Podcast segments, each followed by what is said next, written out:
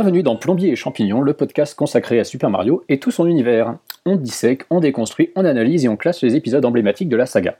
Aujourd'hui, on va aborder un nouvel univers pour Super Mario puisqu'on va parler de Super Mario RPG, la première incursion réussie de notre plombier préféré dans l'univers du jeu de rôle et d'aventure. Puis on prendra un bain de soleil avec le grand épisode de Super Mario sur la merveilleuse Nintendo GameCube, à savoir Super Mario Sunshine. Je suis Antistar et je suis accompagné par mon comparse Guillaume Jette. Bonjour Guillaume.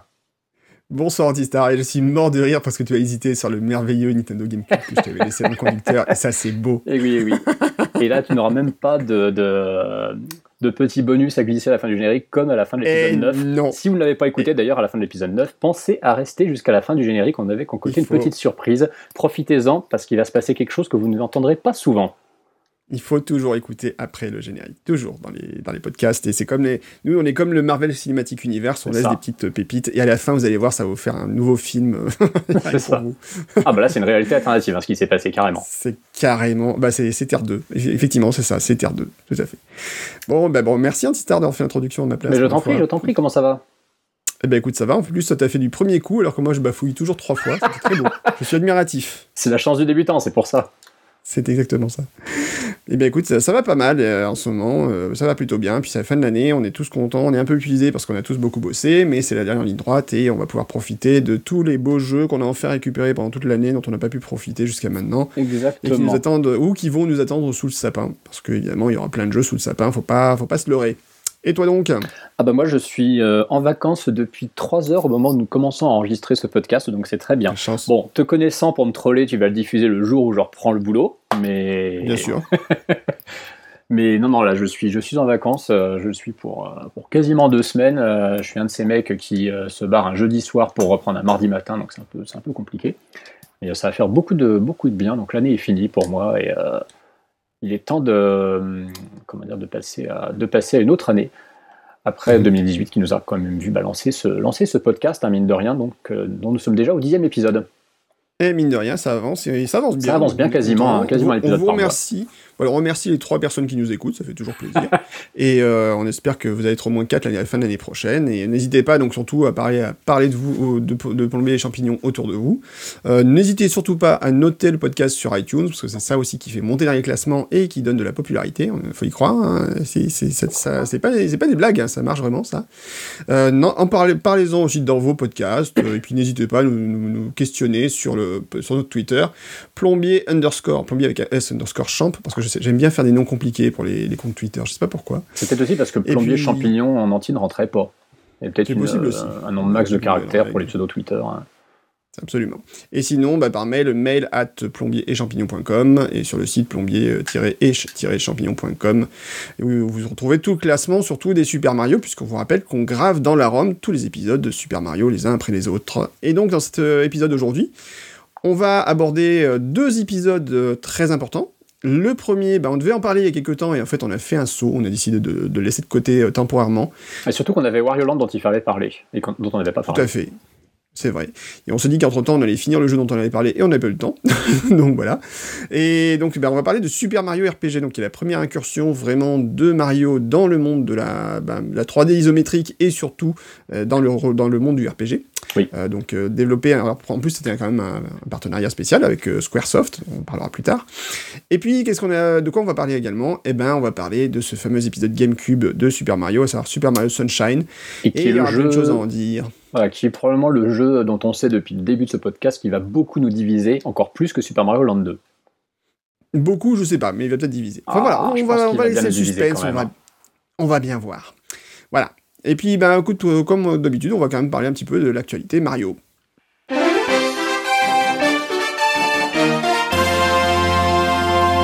L'actu Mario, bah, c'est quand même le lancement de Smash Bros Ultimate, on peut le dire, parce qu'il y a quand Oui. même Mario et tous ses personnages titres. hein, euh, Ah bah c'est toujours le personnage donc, euh, mis en avant quand même dans Smash. Hein. C'est le, le- l'amiibo Voilà. numéro 1, c'est le personnage numéro 1 dans les trailers, c'est celui qu'on voit le plus sur la jaquette.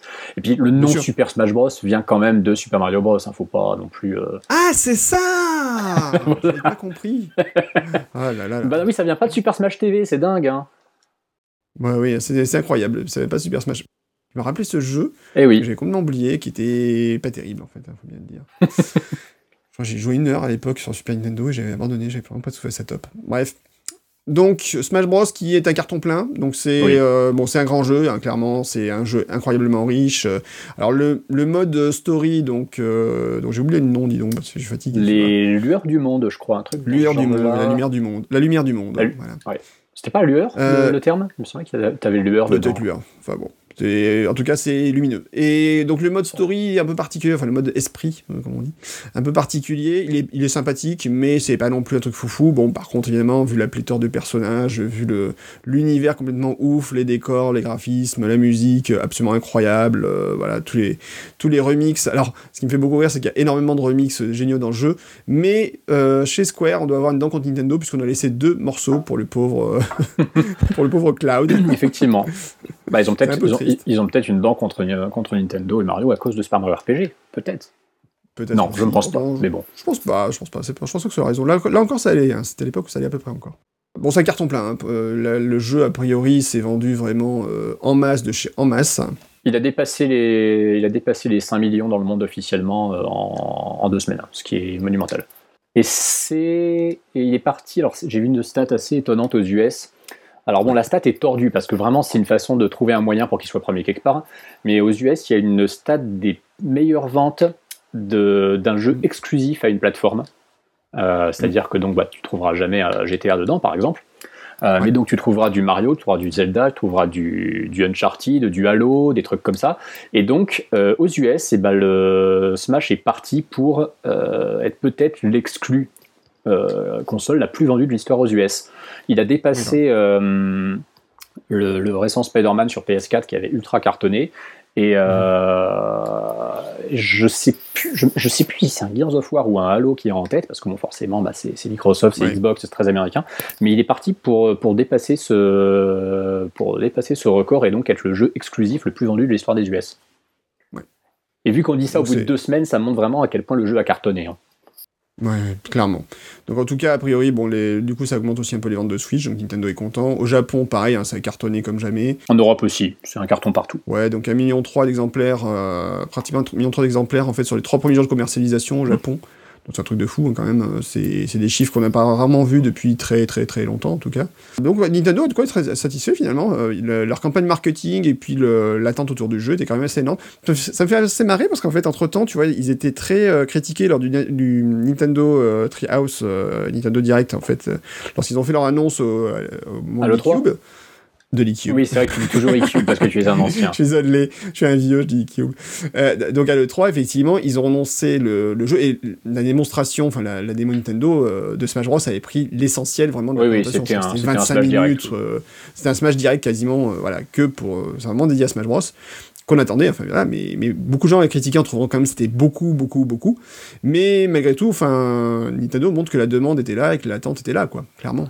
Oui, bah, c'est pas surprenant, j'ai envie de dire. euh, Smash a toujours été une licence qui a très bien marché. Et alors en plus, Mm. bah, effectivement, vu le casting quand même ahurissant qu'il y a, on a, je veux dire, on n'a jamais eu un casting aussi diversifié dans un, dans un, jeu, euh, dans un jeu multi, surtout en plus exclusif, un, Mhm. un support comme les Smash Bros.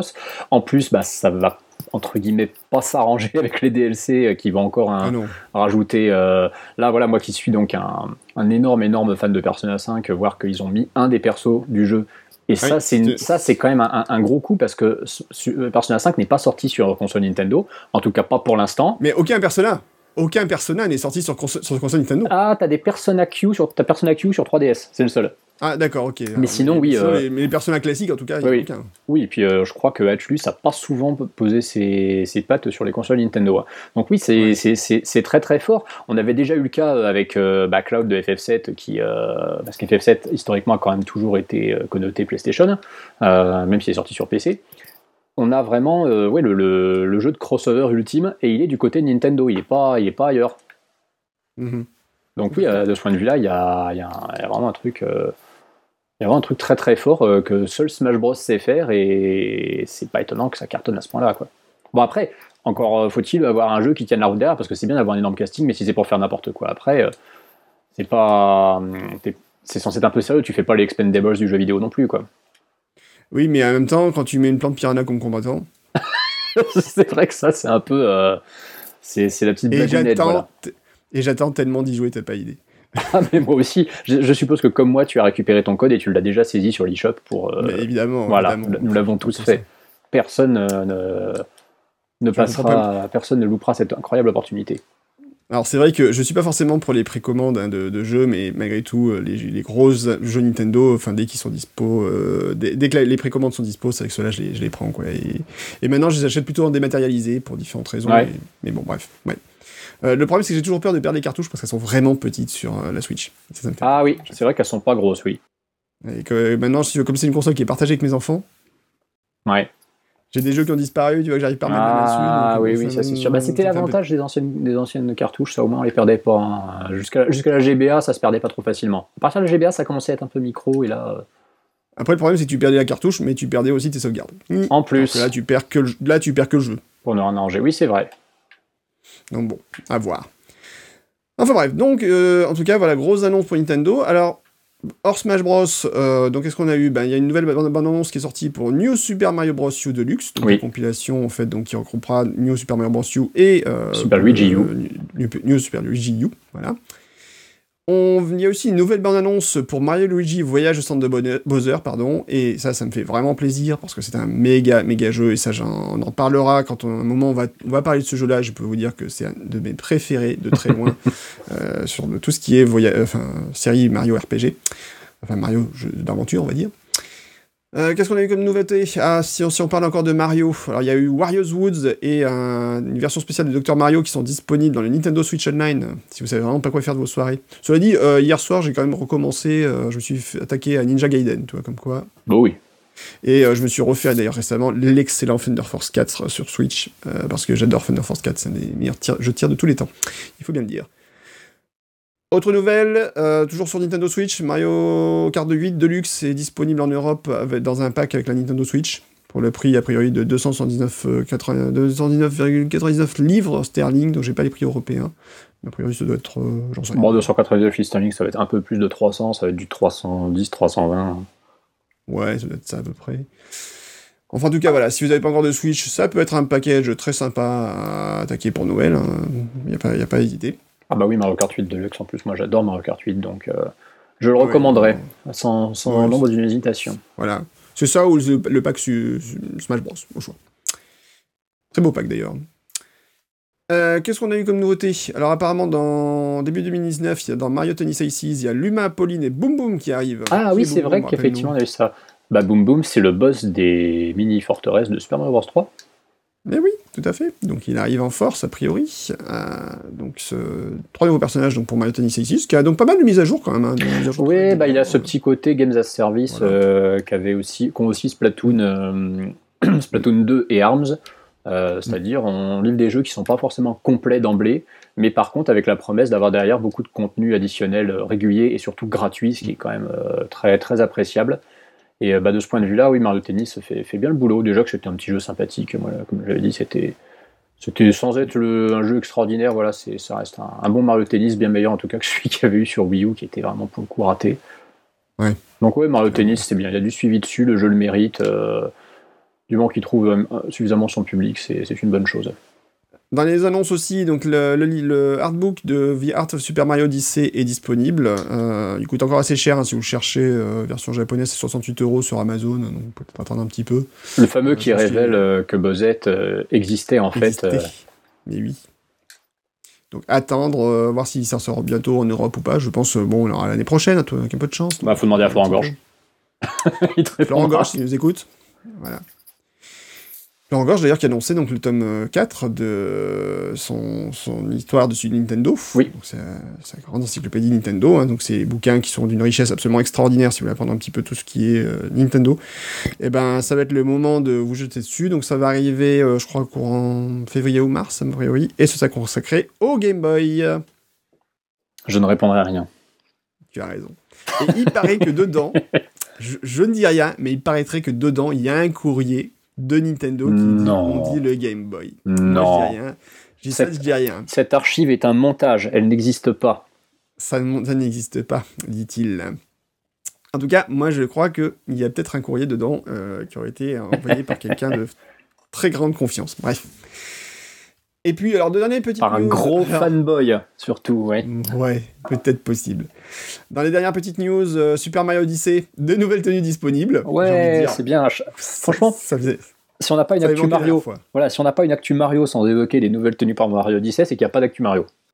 Écoute, j'ai même pas le temps d'aller chercher, donc il y a le Père Noël Mario et le Mario 8 bits qui sont disponibles. Tu vois, pourtant ça aurait pu être sympa, voilà, avec les Mario 8 bits à chercher. Et puis, euh, dernière, dernière petite chose, euh, dernière petite news, alors là c'est dans les rumeurs, Mario vs Donkey Kong ainsi que The Legend of Zelda Spirit Tracks qui sortirait peut-être bientôt sur mobile, selon un dépôt de brevet repéré euh, par un site qui s'appelle Japanese Nintendo. Donc peut-être que ces deux jeux-là qui, qui sont, c'est vrai, très adaptés au tactile. Ils sont complètement adaptés, oui. Alors pourquoi Spirit Track et pas Phantom Hourglass? Par contre Ça c'est curieux. Euh, c'est vrai, bah, c'est vraiment parce que c'est dans les pires sauts qu'on fait les meilleures soupes, c'est pas, je sais pas, c'est peut-être ça. c'est vrai qu'il est encore, euh, c'est le Zelda le moins aimé des, Zelda canoniques euh, Spirit. Ah bah écoute, je crois que c'est un des rares Zelda que j'ai pas fini, hein, vraiment. Donc c'est bah, un petit peu pareil. Je crois que je suis arrivé dans les dernières lignes droites et que j'ai pas réussi à aller jusqu'au bout. Ma fille l'a fini, je crois, mais alors ce qui est assez curieux en plus, c'est que j'avais bien aimé le Phantom Hourglass. Franchement, je l'ai trouvé agréable. C'est parce qu'il rappelle Wind Waker, c'est pour ça. Oui, peut-être aussi, mais je trouve qu'enfin voilà, il y avait beaucoup de gens qui n'aimaient pas la jouabilité, mais franchement, je trouve que pour cet épisode-là, ça passait plutôt bien. Et mais par contre, Spirit Tracks, le côté euh, ben, sur piste, sur euh, sur euh, Tracks justement, donc sur les rails, c'était vraiment affreux quoi. Non, mais c'était vraiment affreux. Oui, côté, vraiment sur rail, ben en fait, ça faisait un jeu sur rail aussi, c'était pas terrible quoi. Bref. Donc voilà pour le tour des petites actualités Mario, je pense qu'on a à peu près tout dit. Sinon qu'il faut jouer à Smash Bros. Oui, jouer à Smash Bros, oui, c'est bien. c'est un bon choix. Vous, n'aurez pas perdu votre vie. Et maintenant, ben, on va pouvoir attaquer le premier gros morceau de cet épisode. On va parler de Super Mario RPG.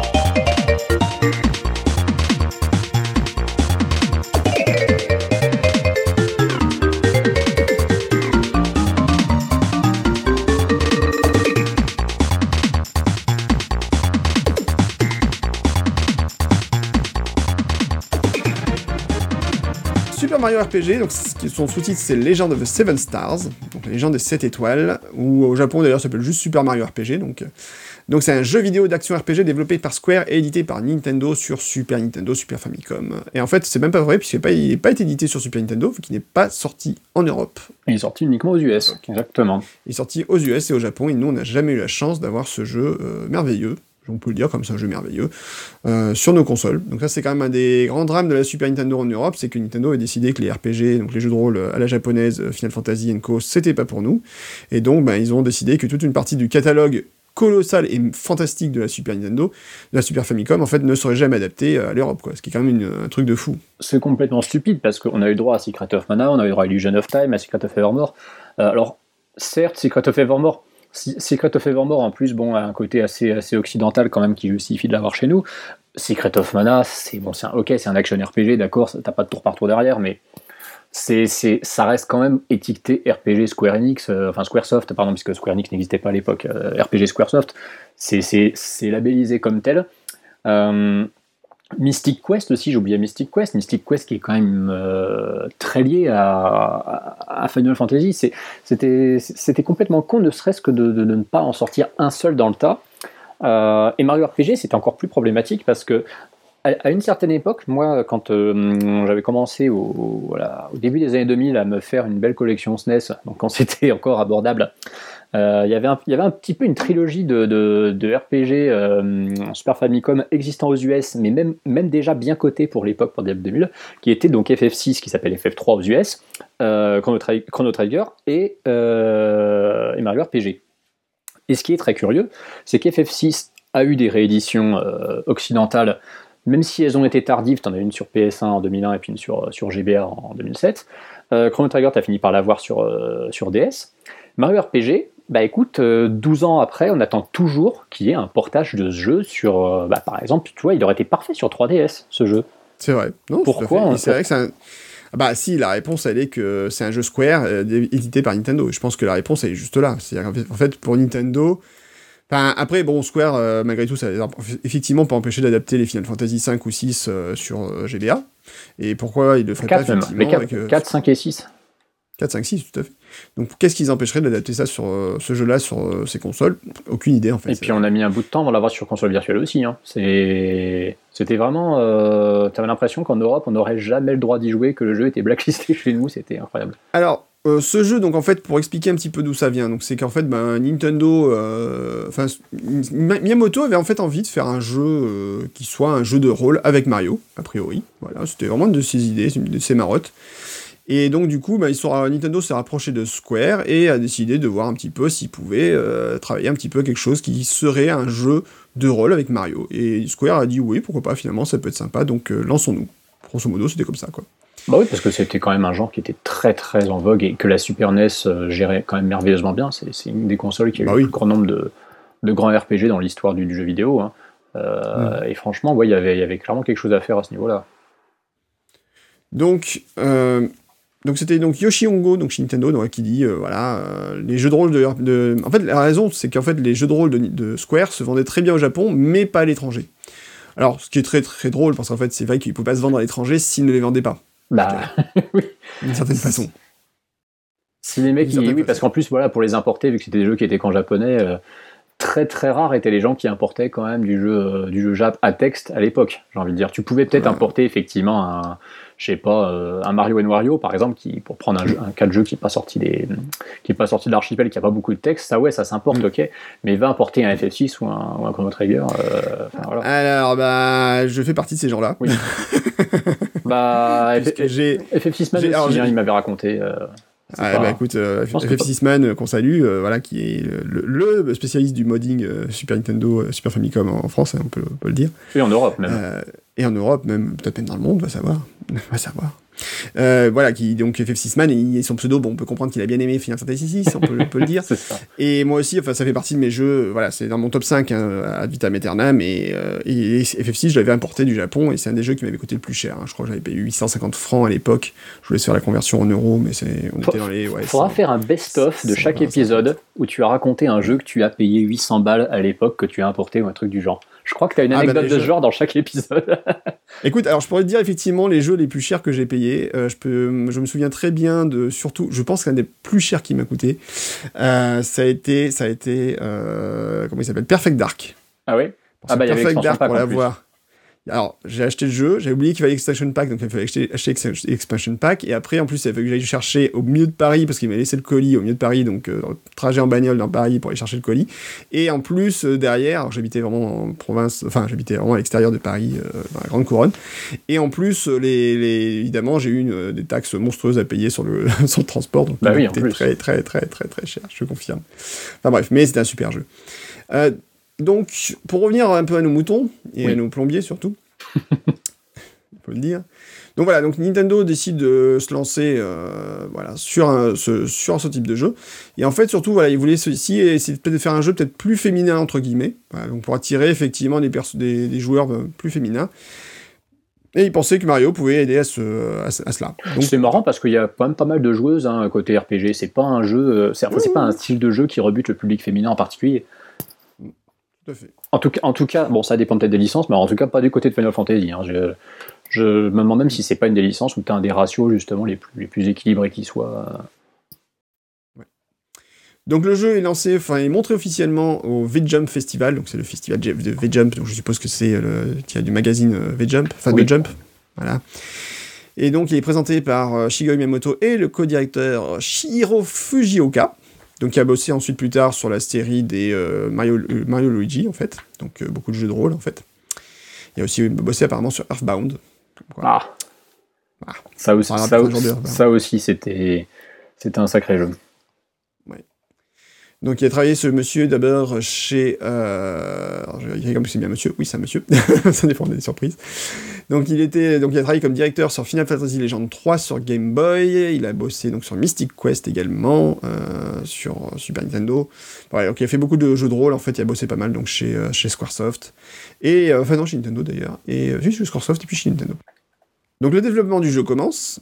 Et en fait, la grosse surprise, donc c'est un jeu en 3D, mais pas en 3D, donc euh, comme on pouvait attendre à la Super Mario 64, euh, n'est-ce pas? C'est un jeu 3D en 3D isométrique. Oui, t'allais de toute façon pas faire un jeu full 3D sur SNES, à moins de faire Star Fox 2, qui en plus n'est pas sorti. Euh.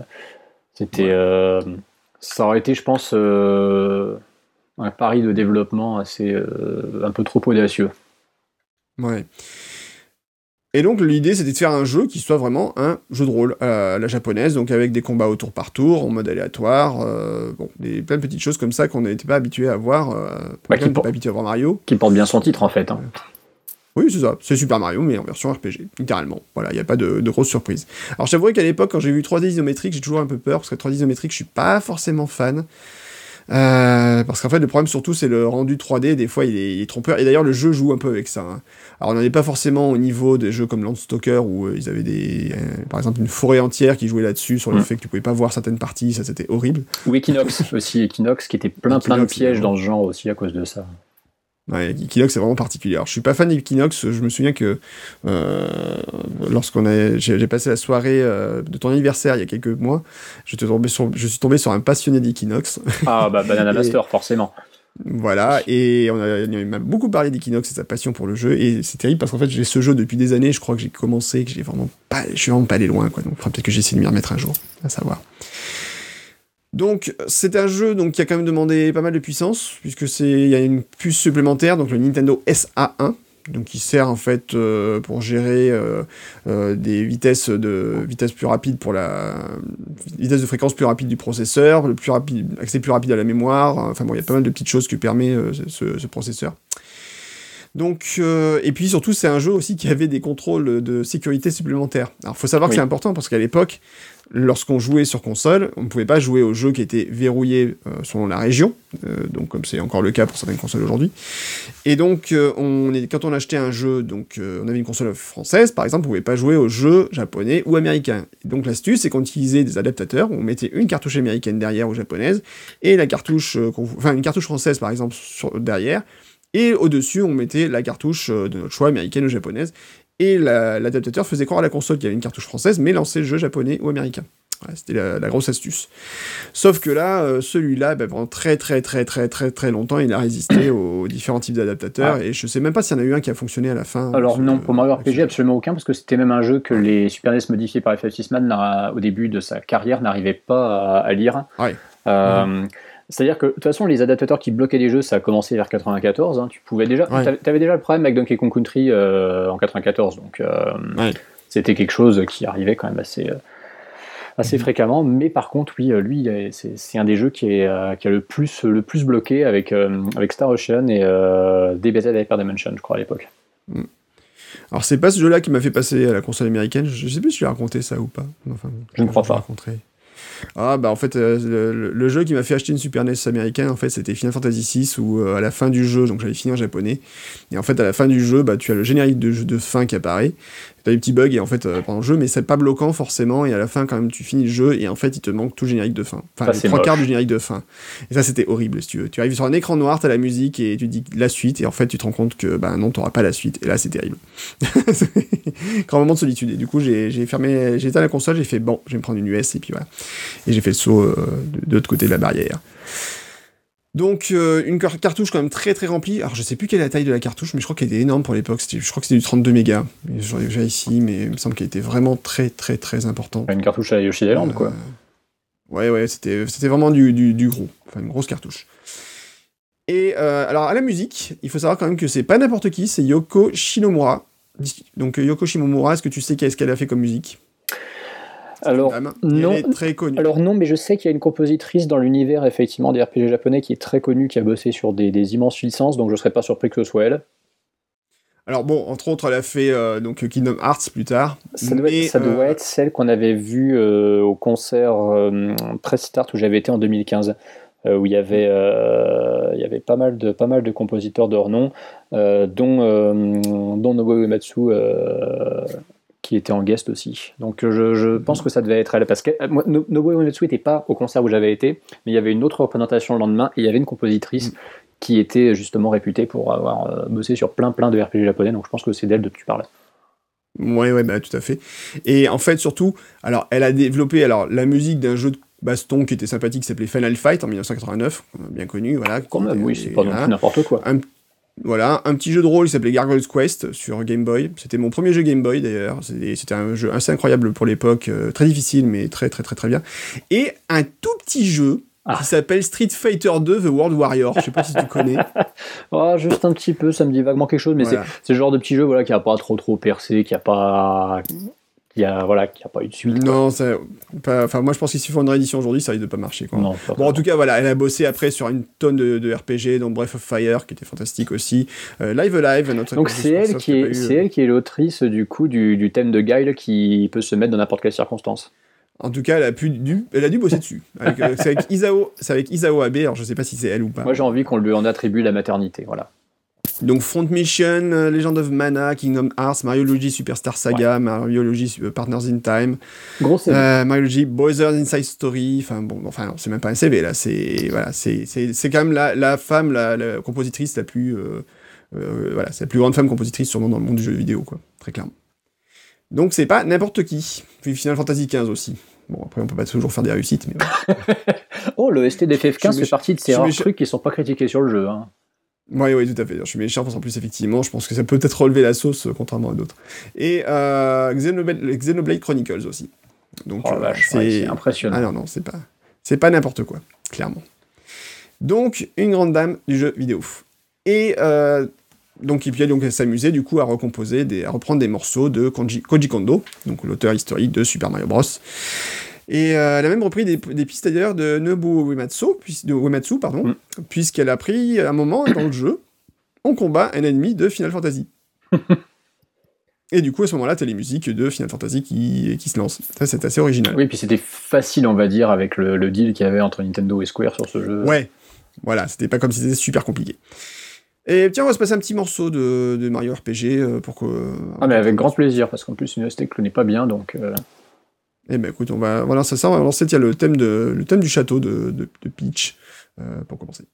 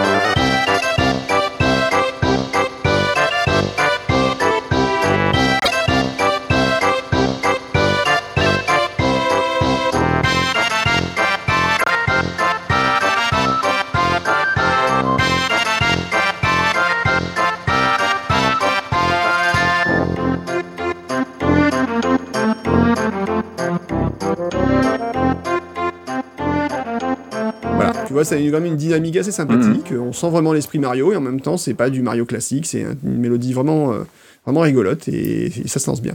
Alors, on n'a pas du tout parlé de l'histoire. Oui, effectivement. Bah, alors justement, raconte-nous un peu l'histoire de, Super Mario RPG, parce que bon, il est question de cette étoile, mais qu'est-ce qu'elle qu'est-ce qu'elle veut dire, cette étoile? À quoi elle correspondait? Alors d'abord, il faut savoir que commence, euh, ça commence de façon super classique en fait le jeu, il hein, faut quand même le savoir. C'est euh, au départ, tu arrives au château de Bowser et tu essaies de sauver Peach. Moi, je, me rappelle, de cette intro, effectivement, tu es devant le pont du château de Bowser, ouais, ça me, ça, me parle. c'est l'image un petit peu voilà canonique fait du jeu. Et je me rappelle par contre très bien du thème du château de Buzzer. Pour le coup, ça, euh, je l'ai encore bien en tête. Et lui, il m'avait, c'est dire qu'il avait quand même réussi à me marquer sur le peu que j'ai fait du jeu.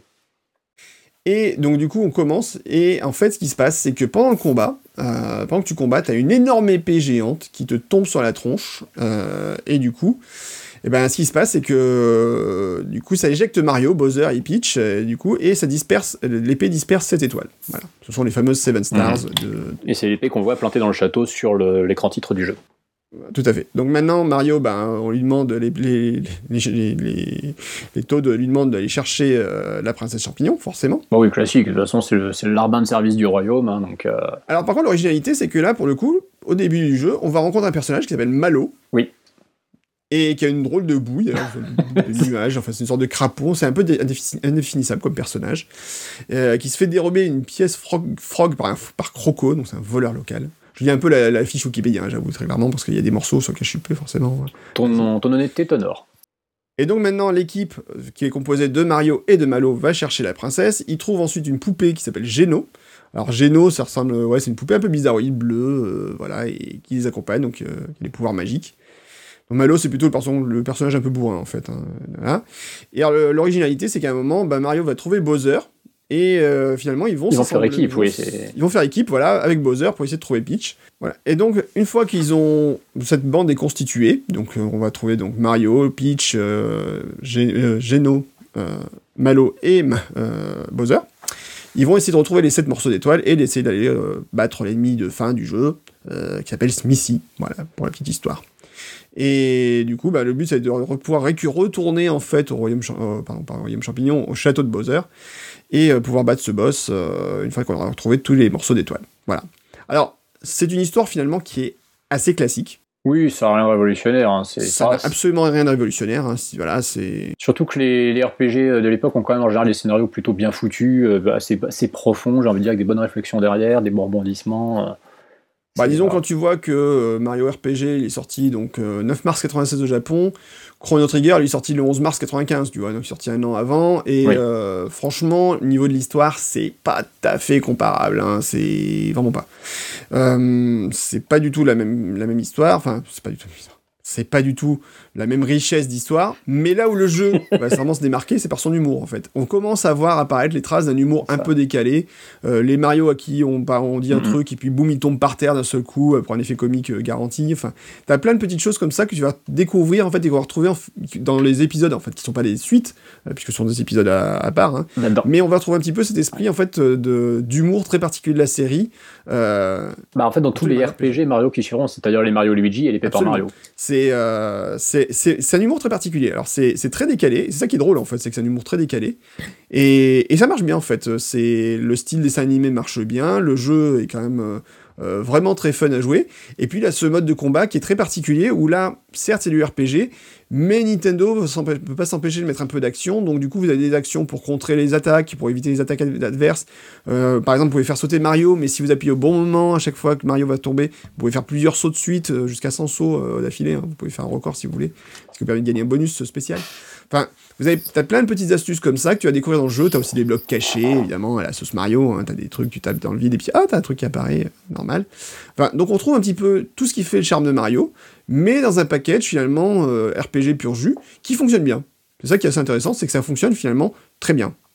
Et c'est un jeu euh, qui est euh, qui même aujourd'hui reste quand même très agréable à jouer. Oui, c'est-à-dire qu'en fait, même s'il tient pas forcément la comparaison avec les grands noms de l'époque signés signé Square, euh, c'est pas un c'est pas un échec, c'est-à-dire c'est pas une de ces tentatives d'exploitation de la licence Mario qu'on aurait mieux fait d'éviter et qu'on va glisser sous le tapis après. D'ailleurs, bon, si le jeu n'a jamais été réédité, on a bien vu qu'avec l'arrivée de Mario Luigi sur, euh, sur GBA quelques années mm. après, c'est que c'était un concept dont il y avait quelque chose à tirer et on voit aujourd'hui que bah, le concept on en a très bien tiré quelque chose parce que je crois qu'on est à 4 ou 5 Paper Mario et tout en temps oui ce sont des sagas qui ont bien marché en fait au final le, le jeu s'est bien vendu d'ailleurs je pense euh, je crois qu'il a eu un, bon succès, il me semble. Je vérifie les, les, ventes, mais il me semble que ça a pas mal cartonné. Euh, au niveau bande sonore, donc il est hyper apprécié. C'est vrai qu'il y a vraiment une très très chouette bande sonore là-dessus, euh, très, vraiment très belle qualité, des morceaux très très divers et variés. Euh, puisqu'on parle encore de la musique, ben, on va refaire une petite pause musicale, tiens, allez. Et je te propose d'écouter le thème des combats contre les boss, parce que je trouve qu'il est assez entêtant, il est assez marrant, et allez. Bah, allons-y.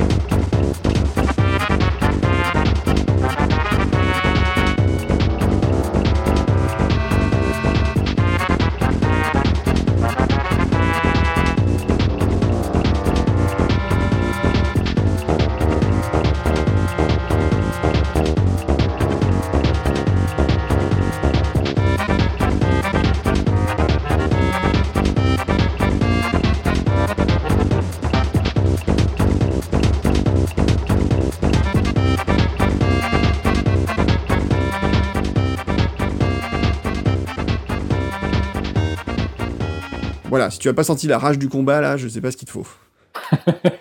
Bah, de toute façon, hein, j'ai envie de dire, dans ce genre de jeu, si tu as des combats de boss qui n'ont pas quelque chose de d'un peu effectivement euh, énergique, euh, dynamique, tu passes à côté de tout leur intérêt. Comme comme c'est du tour par tour, faut que tu aies quand même le sentiment d'être dans l'action, faut que tu aies le sentiment que le truc est comment dire que bah, qu'il y a une action même si elle n'est pas même si elle est pas forcément d'une fluidité exemplaire comme un jeu de plateforme faut que tu faut que tu sens le truc que tu te sens impliqué dedans parce que c'est pas c'est pas une partie d'échec clairement pas. Donc ça se au niveau du gameplay donc bah, ça se joue vraiment super bien. Euh, la 3D isométrique alors c'est faut bien comprendre c'est une 3D polygonale c'est façon Donkey Kong Country hein, c'est le même principe. C'est qu'en fait c'est pas la vraie 3D euh, ils ont modélisé en 3D sur ordinateur sur des stations de mhm. travail euh, des décors. Ils ont fait des décors à plat en fait. Et ensuite ils ont fait un rendu visuel qui est vraiment par contre rend vraiment super bien pour l'époque. Enfin c'est vraiment visuellement ça rend vraiment de façon assez impeccable, quoi, il n'y a pas à dire. Même aujourd'hui, c'est pas moche. Hein. C'est ça, ça fait en plus, ça donne un, entre guillemets un nouveau look euh, au, personnage connu de la série. Le, ça, change un petit peu le character design, ça permet de le renouveler. Et euh, de ce point de vue-là, ouais, c'est un jeu qui a, une, qui a une chouette touche visuelle. Je il, a une, il a une patte, clairement, il a une patte en fait. Euh, c'est. C'est pour ça, vraiment, je trouve dommage qu'on n'ait jamais de réédition mm. dessus, parce que sans forcément le faire sur GBA, qui effectivement, euh, même si elle a tout d'une SNES portable, c'est pas vraiment une SNES portable en termes de, de capacité. Sur 3D, sur ne serait-ce que la DS de base, il y avait largement moyen techniquement de le ressortir, ce mm. jeu. Euh, je ne comprends vraiment pas pourquoi Nintendo ne l'a pas fait. C'était. Ouais, c'est vraiment bizarre.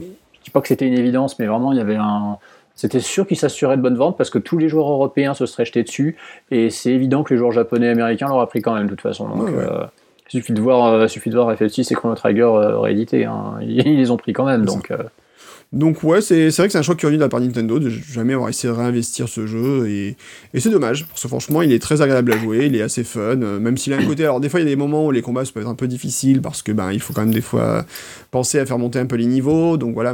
Mais c'est pas aussi mm. violent que dans certains RPG modernes. Euh, si t'as pas fait 4 Oui, ça nécessite pas 200 heures de farming. Si, tu farmes pas, tu passes pas. Bon, euh, des fois en te débrouillant un petit peu, tu, tu passes, hein, y a pas de souci.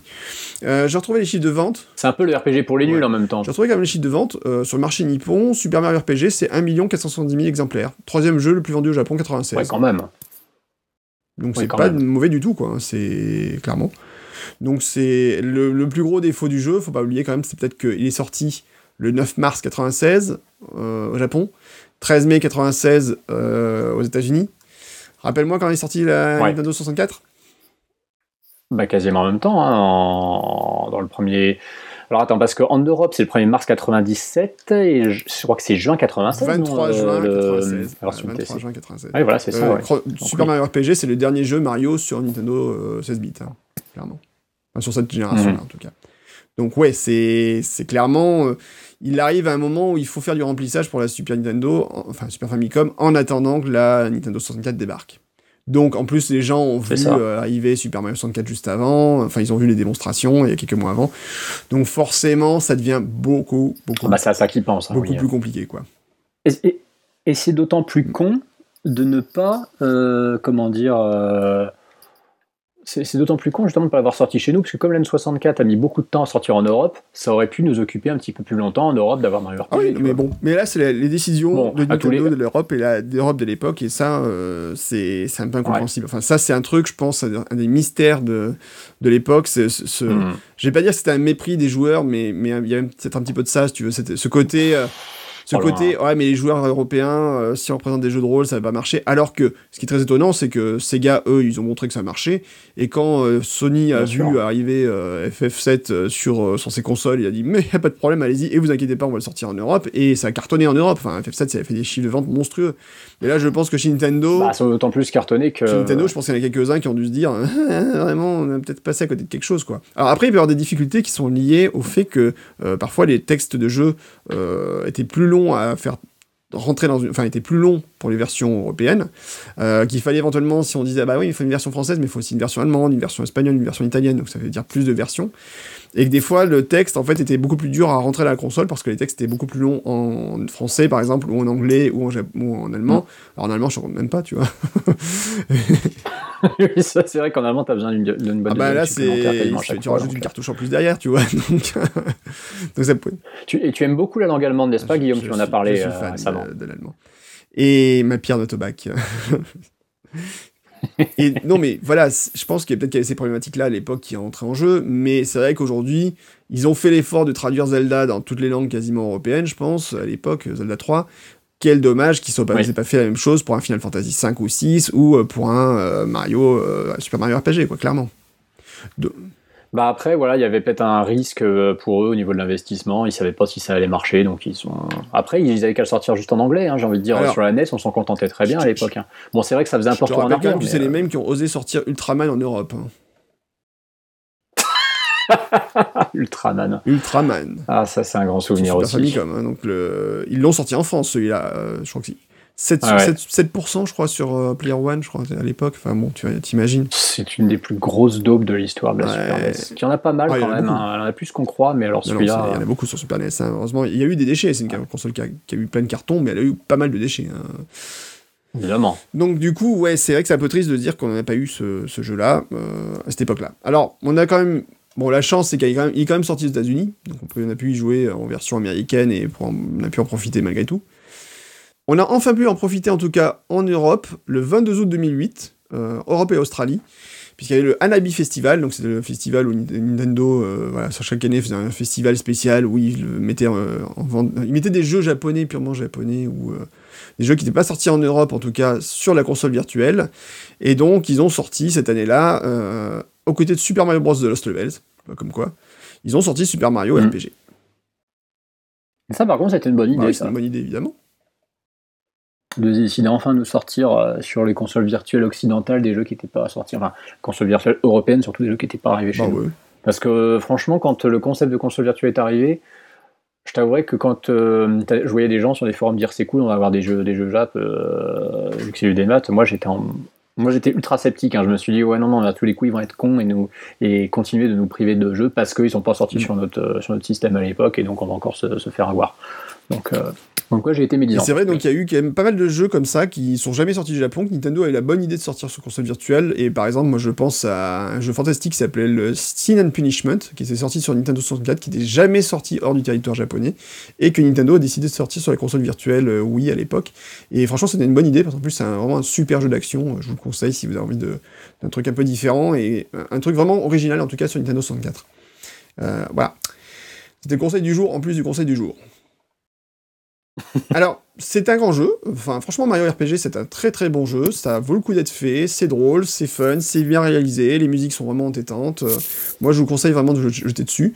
Et alors, si on doit le graver dans la ROM aujourd'hui, ben, il faut se dire que ben, il est directement premier des classements dans le classement des jeux Mario RPG. le classement le classement des Mario RPG. Le classement des jeux Mario RPG, puisque c'est, ben, il est un peu seul pour le moment. Hein. Mais c'est, c'est vrai que c'est quand même le démarrage d'une grande saga, puisqu'en mm. fait après on va voir les Paper Mario et parallèlement Paper Mario, on va voir la série des Luigi, euh, Mario Luigi sur euh, sur les consoles portables de Nintendo. Et donc c'est, plutôt, c'est plutôt en fait un chouette démarrage, je dirais quand on y réfléchit, quand même, ils s'étaient vraiment pas foulés pour le titre. Heureusement qu'ils ont mis le sous-titre euh, Legend of the Seven Stars parce que Super Mario RPG, c'est vraiment le titre le plus bateau qu'on pouvait faire. Mais en même temps, il est compréhensible par à peu près euh, tout le monde qui connaît un peu le jeu vidéo. Ah, c'est le moins, moins qu'on puisse dire, oui. Bah, oui et non, parce que le terme de RPG, euh, au milieu des années 90, le, joueur Mario lambda, justement, qui avait jamais touché à autre chose qui se rapproche d'un RPG qu'un Zelda, je pense que c'est un terme qu'ils connaissaient pas. Hein. Moi, le, nom Mario RPG, je l'ai vu pour la première fois dans Ultra Player en 96, et bah en fait, je ne comprenais pas ce que ça voulait dire du tout. Bah, en fait, je pense, le problème, c'est que ça demandait une éducation qu'on n'avait pas à l'époque, forcément. Euh, c'est-à-dire que sauf si tu connaissais, sauf si tu connaissais vraiment effectivement le monde des RPG, parce que tu avais lu un peu Joypad ou d'autres magazines avant, ils t'avaient expliqué un peu ce que c'était et que tu t'étais un peu intéressé. C'est vrai que c'était pas forcément évident pour le grand public de savoir ce que c'était qu'un RPG. Ça, c'est évident. Oui, voilà. Et puis bon, même si tu, ce qui n'était pas mon cas en plus, euh, si tu étais, euh, si étais un peu rôliste, euh, c'est pas pour autant que ça allait être clair. Hein. Tu voyais pas forcément en quoi tu allais pouvoir te faire un jeu de, un jeu de rôle basé sur Mario avec des, avec des classes, un maître du jeu, tout ça. Tu voyais pas trop le rapport. Ouais, c'est vrai. Oui, c'est vrai. C'est bah, la console le maître du jeu dans, dans ce cas précis, donc c'est c'est un peu particulier. c'est vrai, c'est vrai. C'était le principe de tous les RPG. En tout cas, c'est un très bon RPG de la Nintendo, de la, pardon, je vais faire. de la Super NES. En tout cas, c'était un très bon RPG de la Super Famicom, Super Nintendo, Super NES, comme vous voulez, la console 16 bits de Nintendo de salon. Et si je devais le classer, par contre, dans tous les RPG que j'ai fait sur la Super Nintendo, euh, bon, ça, c'est en dessous des Final Fantasy, hein, très clairement. C'est pas non plus, euh, tu classes en dessous des Final Fantasy, tu mets en dessous de Chrono Trigger, et je pense qu'il y a encore quelques-uns qui peuvent passer au-dessus avant de vraiment te, te mettre sur Mario RPG. Mais ça reste quand même, en tout cas, un très bon jeu de rôle parce que les jeux que j'ai cités avant, ce sont la crème de la crème de la crème des jeux de rôle de l'époque. Hein. donc euh, bon, forcément. Ah bah c'est de la grosse référence, oui. Et on en parle encore aujourd'hui. Euh, le nombre de gens aujourd'hui qui te disent encore que FF6 c'est leur FF préféré. Euh, moi monsieur, moi monsieur, moi monsieur. voilà. tu sais que je, pense qu'à l'époque, c'est un des jeux que j'ai platiné, mais vraiment. Euh, le terme, le terme n'existait pas, mais aujourd'hui, je pense qu'on pourrait dire qu'effectivement, je l'ai platiné et, j'ai fini dans tous les sens ce jeu-là. C'est terrible. Faudrait qu'un jour, je me refasse. J'avais fait la version Final Fantasy V sur euh, GBA, faudrait que je m'attaque à Final Fantasy VI dessus quand même. C'est une merveille.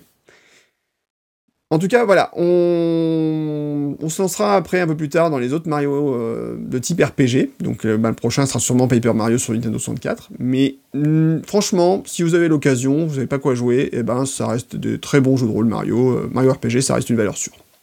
Voilà, voilà. Et on va finir sur un autre petit thème de Super Mario RPG parce qu'il n'y a pas de raison.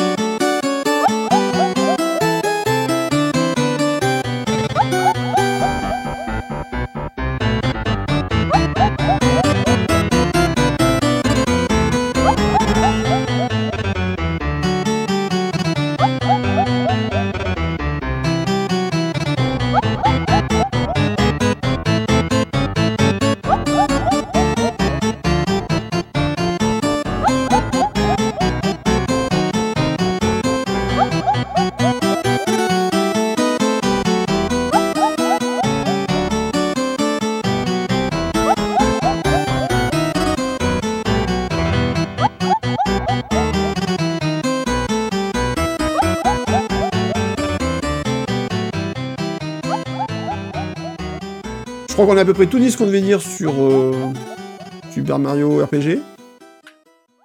Bah oui, puis bah du coup, pour le coup, je te remercie d'avoir mené le débat, parce que c'est vrai que c'est peut-être le premier Mario dont on parle qu'une des deux personnes connaît et l'autre quasiment Bah pas. Bon, sur Super Mario Kart, en- entre guillemets, je le connaissais beaucoup plus que toi, mais tu le connaissais quand Ouais, même. bon, alors disons que C'était un petit peu différent. au même niveau, mais j'ai quand même joué jusqu'à la Voilà. Rainbow Road, ouais. Exactement, voilà, c'est ça. Alors que Super Mario RPG est un jeu que je n'ai que je n'ai pas fini, dans lequel je suis pas allé très loin et où en plus je n'ai pas joué depuis, ouais, je te dis, euh, 2004 euh, Ouais. grand max. Donc, mais les souvenirs que j'en ai en plus sont, sont très très flous. C'est sûr, c'est sûr, c'est sûr, ça date un petit peu. Bon, après, c'est pas le jeu que je rejoue non plus tout le temps, mais j'ai commencé à refaire l'année dernière, et puis après, je suis passé sur d'autres trucs, mais il faudrait que je m'y remette. Maintenant, on va reparler d'un autre jeu, Super Mario, et enfin, on va parler du Mario de la Discord, à savoir Super Mario Sunshine.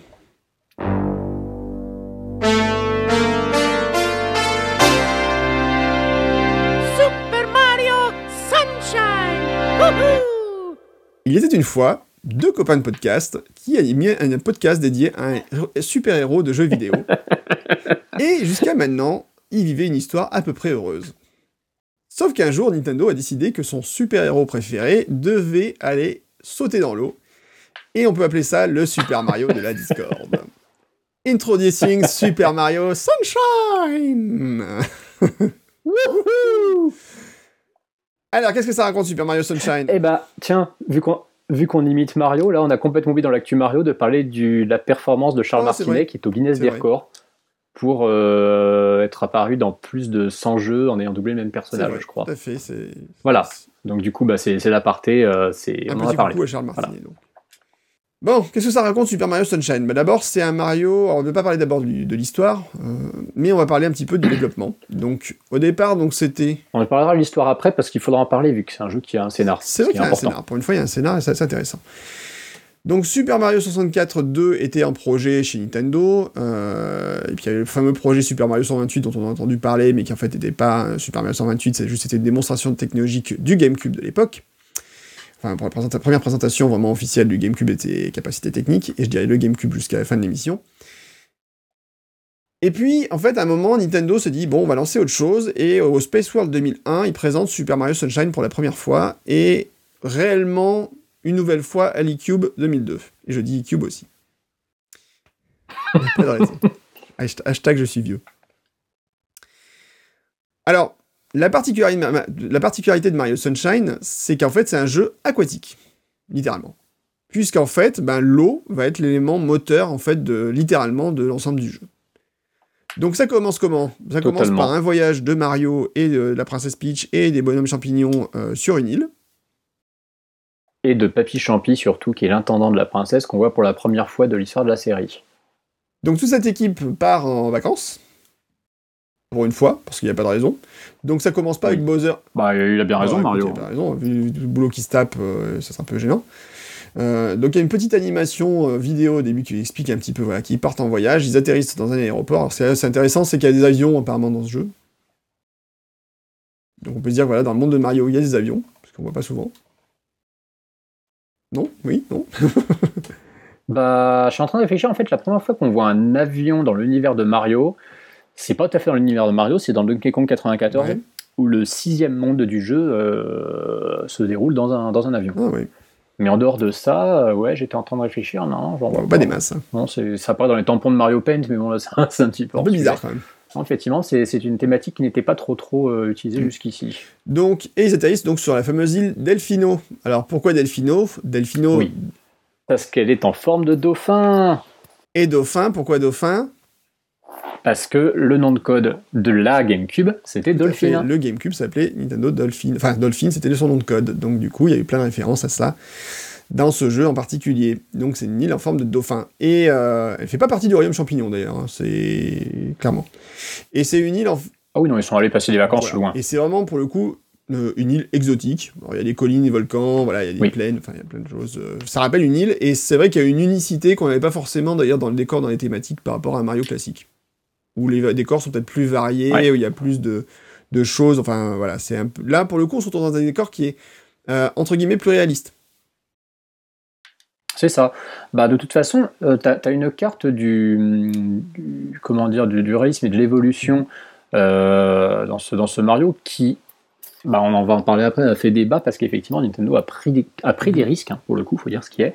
Euh, c'est une console sur laquelle de toute façon ils ont pris les risques sur leur licence principale parce que si tu regardes euh, le risque qu'ils ont pris avec Mario Kart, euh, donc auquel moi je n'ai pas adhéré Mhm. du tout, mais qui était quand même un, un sacré, un sacré changement, le risque énorme pris avec Je vois pas de quoi qui est tu parles. Le plus gros des, des- des trois, voilà. Euh, ils ont, on, on- on a pu accuser 150 000 fois Nintendo de faire toujours la même chose, de se baser sur ses acquis, Mario, Zelda, tout ça.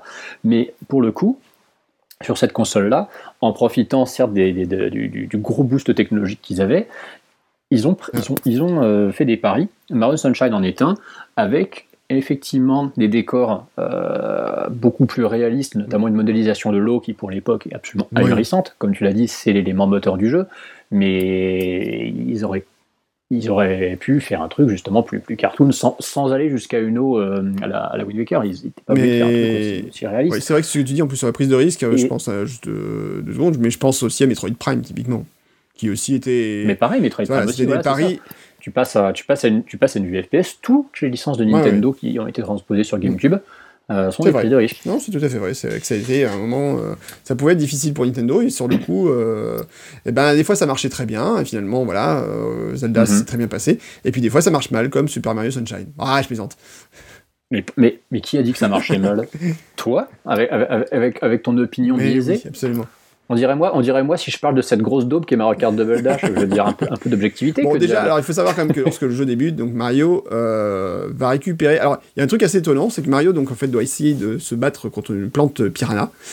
Et quand Oui. il se bat contre cette plante piranha, en fait, on l'accuse Mario parce qu'il y a un personnage qui ressemble à Mario qui sort de la plante. Je sais plus ce qui se passe exactement dans l'action. Exactement. En, fait, c'est surtout que la l'île en question, quand ils arrivent, euh, Peach, euh, Papy Champi, les Todd et Mario qui se posent sur le, le- le tarmac de l'aéroport, euh, tout, est, tout est pollué en fait. Et on découvre qu'il y a en fait un personnage qui effectivement a la- l'apparence de, de, de Mario, une espèce de, de Mario un peu, un peu fluorescent, transparent, qui euh, est à l'origine de ce, de ce, ce vandalisme général qui a complètement saccagé l'île. Et euh, forcément, bah, comme nos amis euh, autochtones, on le comprendra vite fait dans le jeu, sont pas très très fut-fut, Ah qui voient pas trop la différence. Pour eux, c'est lui. Et il y a beau venir d'atterrir en, en avion, c'est lui. hein. C'est, le mec qui vient de saccager l'île et c'est, lui responsable. Donc, euh, du coup, Ben Mario va être accusé donc d'avoir, euh, d'avoir complètement euh, pollué l'île. Et il va se passer un truc absolument ahurissant d'un, comment dire, d'un- d'une maturité froide et glaçante. euh, peu, après, euh, peu après la sortie de GTA 3 finalement, Mario va aller en prison suite à un, suite à un Tout à procès où il va être accusé effectivement, euh, il, va, il va aller en prison. Et donc Mario va être condamné à des travaux d'intérêt général euh, pour euh, consistant à nettoyer l'île en fait. C'est exactement ça, et du coup, il va être aidé alors, par un- une entité robotique, on pourrait dire, donc il s'appelle, et là, je, ça ne s'invente pas, il s'appelle Jet. Ça, c'est la classe. Qui s'appelle Jet J.E.T.. exactement. Ne pas confondre avec moi. JET, voilà, qui est Flood en anglais, F-L-U-D-D, et surtout qui a conçu Jet C'est le docteur Catastrophe. C'est le professeur Catastrophe qui est le, le concepteur de l'Ectoblast 3000, le fameux aspirateur de Luigi. Mansion. Donc, c'est-à-dire, on croise un petit peu quand même les, les- les- les univers du lore Mario sur, euh, sur GameCube, puisque donc Mario Sunshine et, euh, et Luigi Mansion se trouvent un, un gros point commun avec ce, ce- ce savant fou qui donc a inventé deux, deux objets qui sont bah, à chaque fois justement l'élément de gameplay euh, moteur du jeu. Et c'est ça qui est marrant, c'est que jusqu'à jusqu'à l'arrivée de, de- de Mario sur, euh, sur GameCube, t'avais pas trop trop eu ce concept justement de- d'éléments de, gameplay spécifiques au Mhm. jeu euh, qui le caractérisait. Euh, T'en avais un qui était montré en avant, je veux dire par exemple le- les oreilles et la queue de raton laveur sur Mario 3 ou la cape sur Mario World, mais c'était pas le truc euh, indispensable sur 90% du Mhm. jeu. Là, avec Luigi Mansion et l'aspirateur, et donc Mario Sunshine et le jetpack, puisque c'est une espèce de jetpack, hein, enfin c'est une pompe à eau qui sert en grosse partie Mhm. du jetpack, on arrive à avoir euh, une composante presque à la Zelda, où tu as vraiment un item qui va t'accompagner pendant toute l'histoire, qui est absolument nécessaire, et qui sert de, de, qui sert de, de- de vecteur au jeu, à son histoire, à son level design. C'est c'est quelque chose de nouveau dans la série. C'est c'est assez intéressant, cela dit. C'est vrai que cette approche est. Et en même temps, en plus, ça, ça a un intérêt qui est de dire vraiment de compenser la difficulté qu'on peut avoir à, à se mouver, à se déplacer dans un, un environnement en fait 3, À se mouver. Ouais, je sais, Ah, j'aime bien. Ouais. À se mouver, j'aime beaucoup. à se déplacer dans un environnement 3D euh, avec tout ce que ça implique voilà, comme problématique, comme euh, euh, voilà, comme ça, ça permet plus de droit à l'erreur, on va dire, voilà. Puisque Jet, en fait, quand on veut l'utiliser en fait pour sauter, on peut aussi utiliser donc le mécanisme de Jet pour compenser un saut raté, pour revenir en arrière et se replacer éventuellement et se, se recaler en fait par rapport à l'environnement où on se trouve. Ça, c'est peut-être la grosse force du jeu, justement. Il anticipe, euh, ouais, il anticipe un peu toute une génération de, de- de jeux de plateforme où les personnages ont des Mhm. doubles sauts, Ouais. en fait, Euh, avec ce, ce système de flottement, bon, qui, qui rappelle un petit peu aussi ce que Yoshi peut faire, hein, euh, puisque Yoshi donc il flotte euh, quand- une fois qu'il a sauté. Euh, mais oui, effectivement, ça, ça permet de, de donner un peu plus de droit à l'erreur dans les, dans les déplacements, et c'est pas du luxe parce que Mario Sunshine n'est pas du tout un jeu facile à ce Eh oui. niveau-là. Euh, c'est un point par contre sur lequel, oui, euh, qui fait peut-être justement partie des, des choses que tu leur reproches, c'est que quand tu regardes le, le- le modèle de, de- de gameplay ahurissant qui était Mario 64, Day One pourtant sur la sur la N64, Mario Sunshine est moins un modèle de précision, euh, ce qui est d'ailleurs surprenant puisque c'est historiquement quelque chose qui a toujours été le fort de Nintendo. Tout à fait. Je te propose qu'on fasse juste une toute petite pause musicale. On va passer le thème principal en fait de Oui. l'île Delfino, celui, sur le- celui de la place Oui. en fait Delfino, Ah, avec ses accordéons. avec ses accordéons sympathiques comme tout. Allez, c'est parti.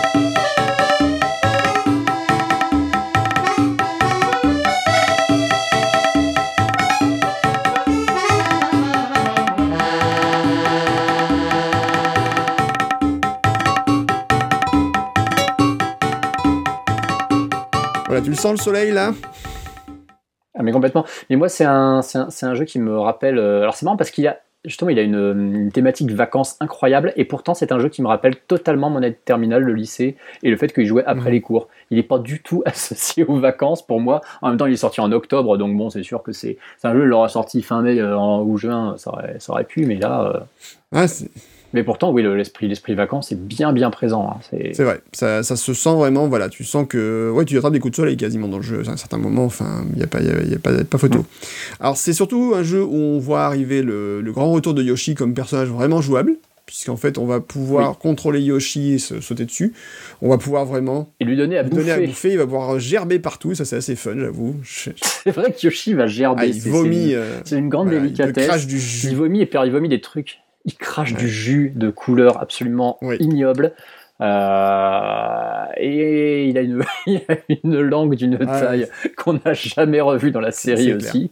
Euh, le cara design de Yoshi dans Mario Sunshine, c'est vrai que c'est sujet à débat, je le conçois tout Bah, à à la limite, c'est un peu des points sur- que j'aime bien. Je- franchement, c'est, je le trouve assez rigolo à utiliser. Franchement, j'aime bien. Enfin, et- Après, il a, il a un gameplay qui est un peu particulier. Enfin, il y a toujours ce système un peu flottant euh, quand tu sautes dessus. Mais dans l'ensemble, Mhm, mhm. je, je trouve agréable. La seule chose, bon, c'est qu'il il faut pas toucher de l'eau avec Yoshi parce que sinon Yoshi fond dans l'eau. Oui. Et ça, c'est moche. Effectivement, Yoshi est totalement, euh, totalement perméable pour le coup, c'est c'est assez surprenant.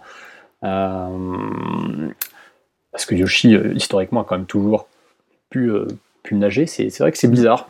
Tu te poses la question du coup, est-ce que est-ce que c'est une espèce de Yoshi particulière qui est sur l'île Delfino? C'est possible, hein, on n'est pas du tout dans le même univers, donc pourquoi Ouais. pas? Je sais pas, mais c'est c'est vrai que c'est assez particulier. Alors l'univers donc est composé donc de différents mondes, hein. donc il y a des, des niveaux qui sont quand même assez variés. Alors en même temps ils sont assez variés, mais ils sont toujours au soleil. Et ça c'est un peu ce que je reproche, c'est que c'est un peu quand même toujours le même, les mêmes thématiques, mais de rien. Bah. Et pour moi tu C'est vois, obligatoire en hein, même temps. C'est un petit peu obligatoire. Ouais, en même mais temps, tu hein, vois, que moi je suis quand même attaché un petit peu au monde de neige, tu vois, des trucs comme ça, donc du coup, Ah du oui, coup, oui, c'est- oui. c'est- ça Bah, ils auraient pu effectivement, du fait qu'il y ait une montagne, euh, faire le nécessaire, ouais. Ça manque un petit peu de variété et du coup voilà, je trouve qu'à un moment j'aurais bien aimé un peu plus de variété sur certains passages, mais bon ça c'est tout à fait personnel. Après il y, a des- il y a des moments où c'est très très agréable, il y, a des- il y a des passages qui sont franchement rigolos à jouer, euh, bon. C'est, il y a aussi des passages qui sont très impressionnants techniquement. Alors moi je sais qu'à l'époque il y avait vraiment un truc qui m'avait euh, troué, c'était le, les miroirs en fait sur la plage. Quand tu sautes, tu as des miroirs où tu as Mhm. des bestioles qui sont euh, scotchées sur les miroirs, il faut sauter sur les miroirs, euh, enfin c'est des miroirs solaires en fait, hein, les panneaux solaires. Voilà. Oui, les panneaux, les panneaux solaires, oui, c'est Euh, où tu as ça. les effets de reflets qui sont assez monstrueux pour l'époque, et euh, voilà, où tu sautes par-dessus et les ennemis sont éjectés dans, dans les, dans les airs quand tu sautes de l'autre côté. Et franchement, Mm. ce passage-là, je sais qu'à chaque fois que je l'avais vu, je fais ouais, franchement, ça, ça- c'est pas déconnant, quoi. C'était vraiment chouette. Euh, Il y a vraiment des moments où c'est très très joli. Il y a des moments où c'est moins joli, je trouve. Euh, Il y a des niveaux qui sont, je sais pas, enfin qui moi m'interpellent moins, très clairement. J'ai alors. Si on commence à parler un peu des choses qui fâchent, euh, par exemple, j'ai énormément de mal avec le niveau de l'hôtel euh, de la plage, où tu arrives, alors tu as ce fameux passage où tu as une grosse méduse électrique qui arrive et qui tu dois nettoyer. Ouais, ouais, ouais, sur, Alors- cette, euh, sur cette plage Voilà. au soleil couchant, ouais, qui est magnifique de base. magnifique, mais, voilà. Et après, donc, ça se combat qui est un peu, qui est un peu compliqué. Enfin, qui est pas compliqué, mais un peu longué, je dirais, surtout. Et surtout, après, le problème, là où ça se gâte, c'est quand tu rentres de- dans l'hôtel. Et là, il y a un gros problème qui est le placement de caméra de ce jeu. Et pour moi, c'est le problème number one qui fait que j'ai vraiment du mal. T'as des passages où les sauts sont juste infernaux parce que la caméra est mal placée, parce que tu n'arrives pas à la bouger comme tu veux, et tu penses que tu vas sauter à un endroit et tu n'y arrives pas. Et je pense par exemple à un moment où tu dois sauter euh, sur des plateformes pour atteindre le haut de l'hôtel, euh, je sais plus pourquoi, pour atteindre quoi. Et franchement, ce, Une pièce bleue une pièce peut-être. bleue. Non, je crois que même c'est pour accéder à un des mondes spéciaux. Enfin, on en parlera juste après. Mais franchement, ce passage-là, enfin, j'ai je- je- je- j'ai- j'ai détesté. Il y a un, autre passage dans le jeu où euh, tu dois sauter euh, pour récupérer des pièces bleues. Et ça, c'est plutôt du côté de la comment ça s'appelle? De la grande roue. Là, t'as le, le, le parc, parc d'attraction. Ah oui, le Le parc parc d'attraction. d'attraction, à certains moments, c'est vraiment, vraiment compliqué avec le placement de caméra. C'est c'est là où, moi, pour moi, le jeu, il, il- il a échoué. Là où je trouve qu'il y avait moins de problèmes sur Mario 64. Et en fait, vraiment, par moment, le contrôle de la caméra, Mhm. c'est pas du tout, mais vraiment pas du tout ça, quoi. Mais en fait, tu as l'impression que arrivant à une console qui permet de plus grandes Oui. ambitions, euh, ils ont décidé de pas trop trop se limiter dans, le, dans, les, dans les environnements à explorer. Ils n'ont pas toujours euh, forcément euh, eu conscience des, des limites de leur moteur. Et surtout qu'ils n'ont pas eu conscience de la distance à laquelle la caméra était placée de Mario. Qui fait que pendant quasiment tout le jeu, on est habitué quand même à jouer avec un angle de vue euh, qui déjà en, en plus est assez aérien Ouais, de ouais. mémoire. On n'a pas une caméra qui est derrière Mario, elle est plutôt Oui. au-dessus de Mario. Euh, un, peu en- un peu le même style que la, la caméra la plus éloignée de Mario 64 en C'est fait. vrai. Et du coup, euh, bah, dans les extérieurs, dans les univers extérieurs, c'est totalement légitime. C'est très, c'est très agréable à manier. Même si, de mon point de vue, je trouve toujours que Mario Sunshine a une maniabilité qui est moins précise que celle du, du 64. Mario glisse moins, mais en dehors de ça, je trouve que la maniabilité du 64 est meilleure. Par contre, voilà, quand tu arrives dans un, dans un environnement qui est un petit peu plus étriqué, Euh, oui, là, forcément, ça va, hum, ça va faire un peu mal parce qu'on va se retrouver avec des repères différents. Euh, la caméra va pas toujours suivre comme il faut. Et c'est d'autant plus dommage que, comme le jeu a été développé avec une, volonté d'offrir un level design plus, un peu plus adulte, un peu plus réaliste, c'était logique de, créer des environnements intérieurs, euh, de créer mmh. des bâtiments. C'est... Il aurait juste fallu, à la rigueur, donner des proportions, quitte à ce qu'elles donnent pas l'impression d'être réaliste, mais qui soit un peu plus jouable. Il suffit de voir le château de Pitch dans Mario 64, tu n'as quasiment jamais la sensation d'être euh, de, pester après la caméra parce qu'elle gère pas bien mm. le parce qu'elle gère pas bien les murs ou quoi que ce soit. Euh, sans aller jusqu'à faire un truc aussi gigantesque, c'est vrai qu'il aurait peut-être pu, euh, peut pu faire un effort dessus. Ou alors foutre une caméra, quitte à foutre une caméra fixe, je sais pas, mais mais ouais, c'était pas.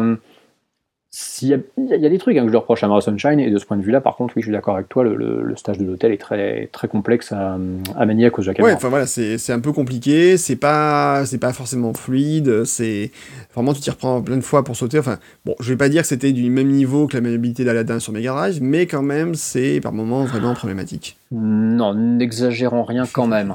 Tu sais pourquoi j'y pense? Parce qu'en fait, je pense effectivement au saut de plateforme dans, dans Mega Drive, et ça, c'est un des points sur lesquels j'ai toujours vraiment pas aimé ce jeu. C'était euh, dans la, prison, un moment du jeu, au milieu du jeu, où tu dois sauter sur des plateformes, et c'est horrible, en fait, parce que les plateformes, tu, les, tu fais un saut sur deux, tu te foires, et c'est horrible. Pour moi, c'est du même niveau quasiment.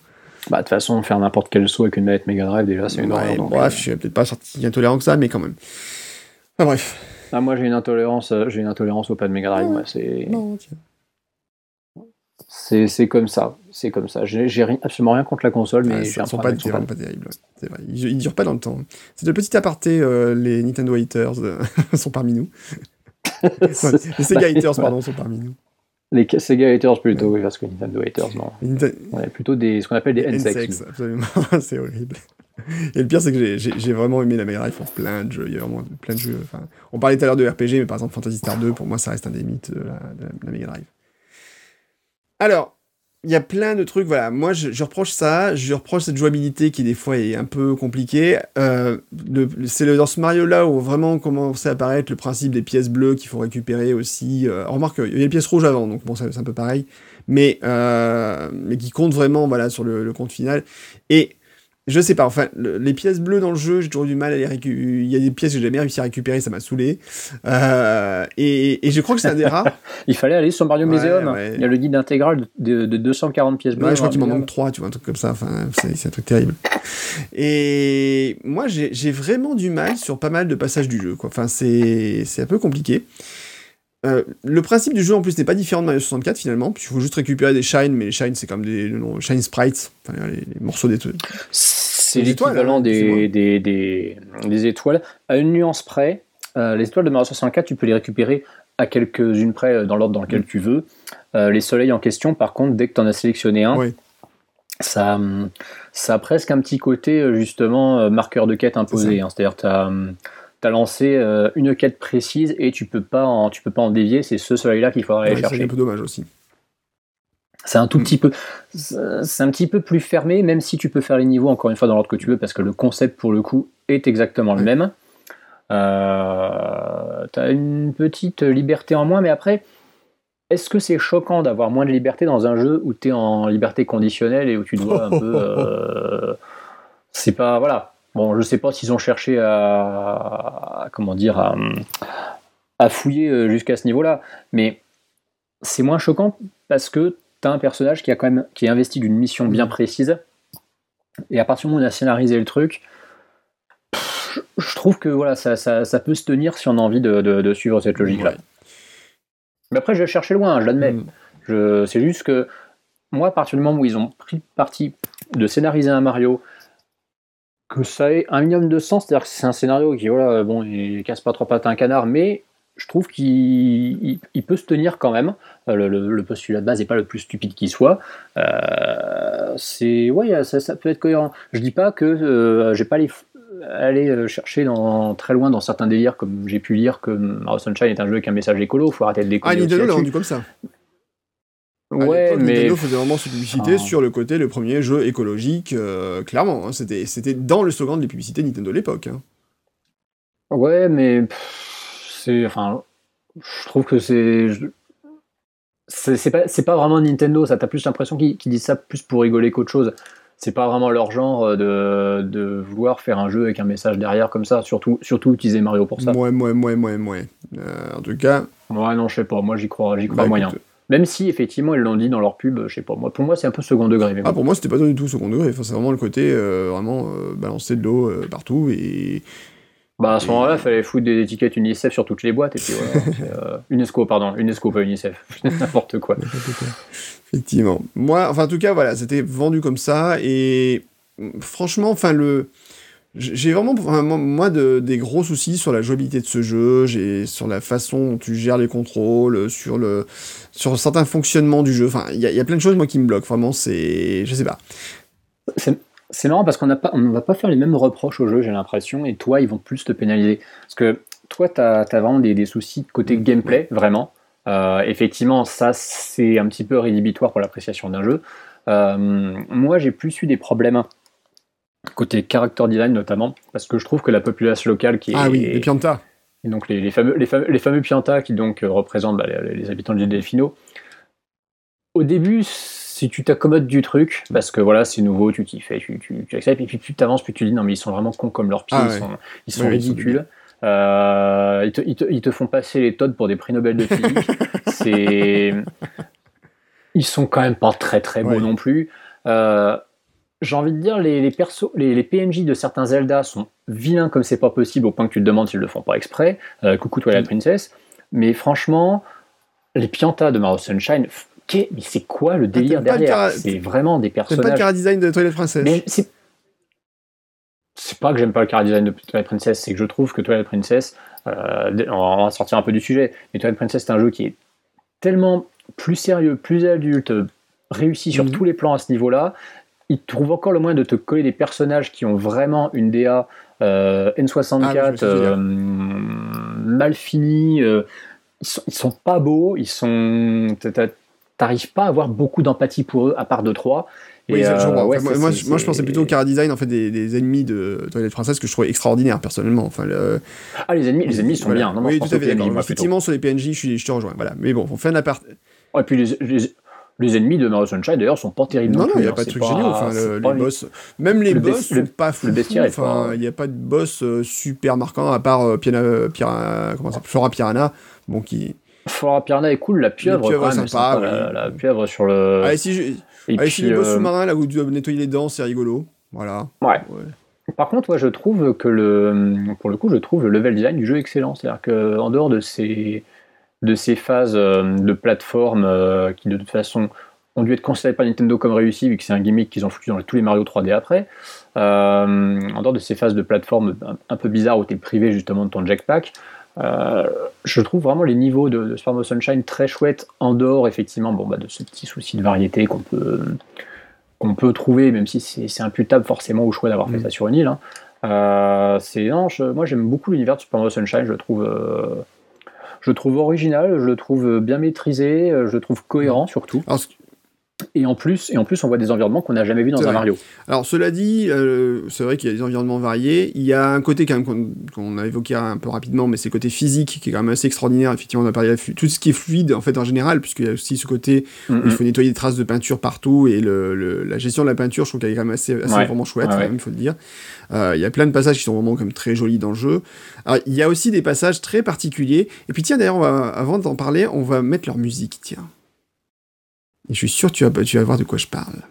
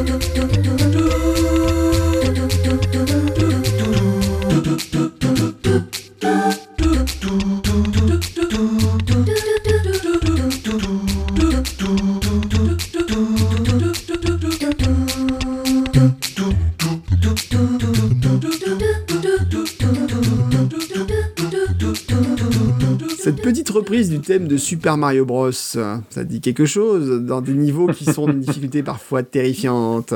Bah, c'est ceux que j'évoquais juste avant, c'est ces fameux niveaux absolument euh, effrayants de, de plateforme où tu es privé donc de Et ton voilà, jetpack. ça c'est horrible. hein.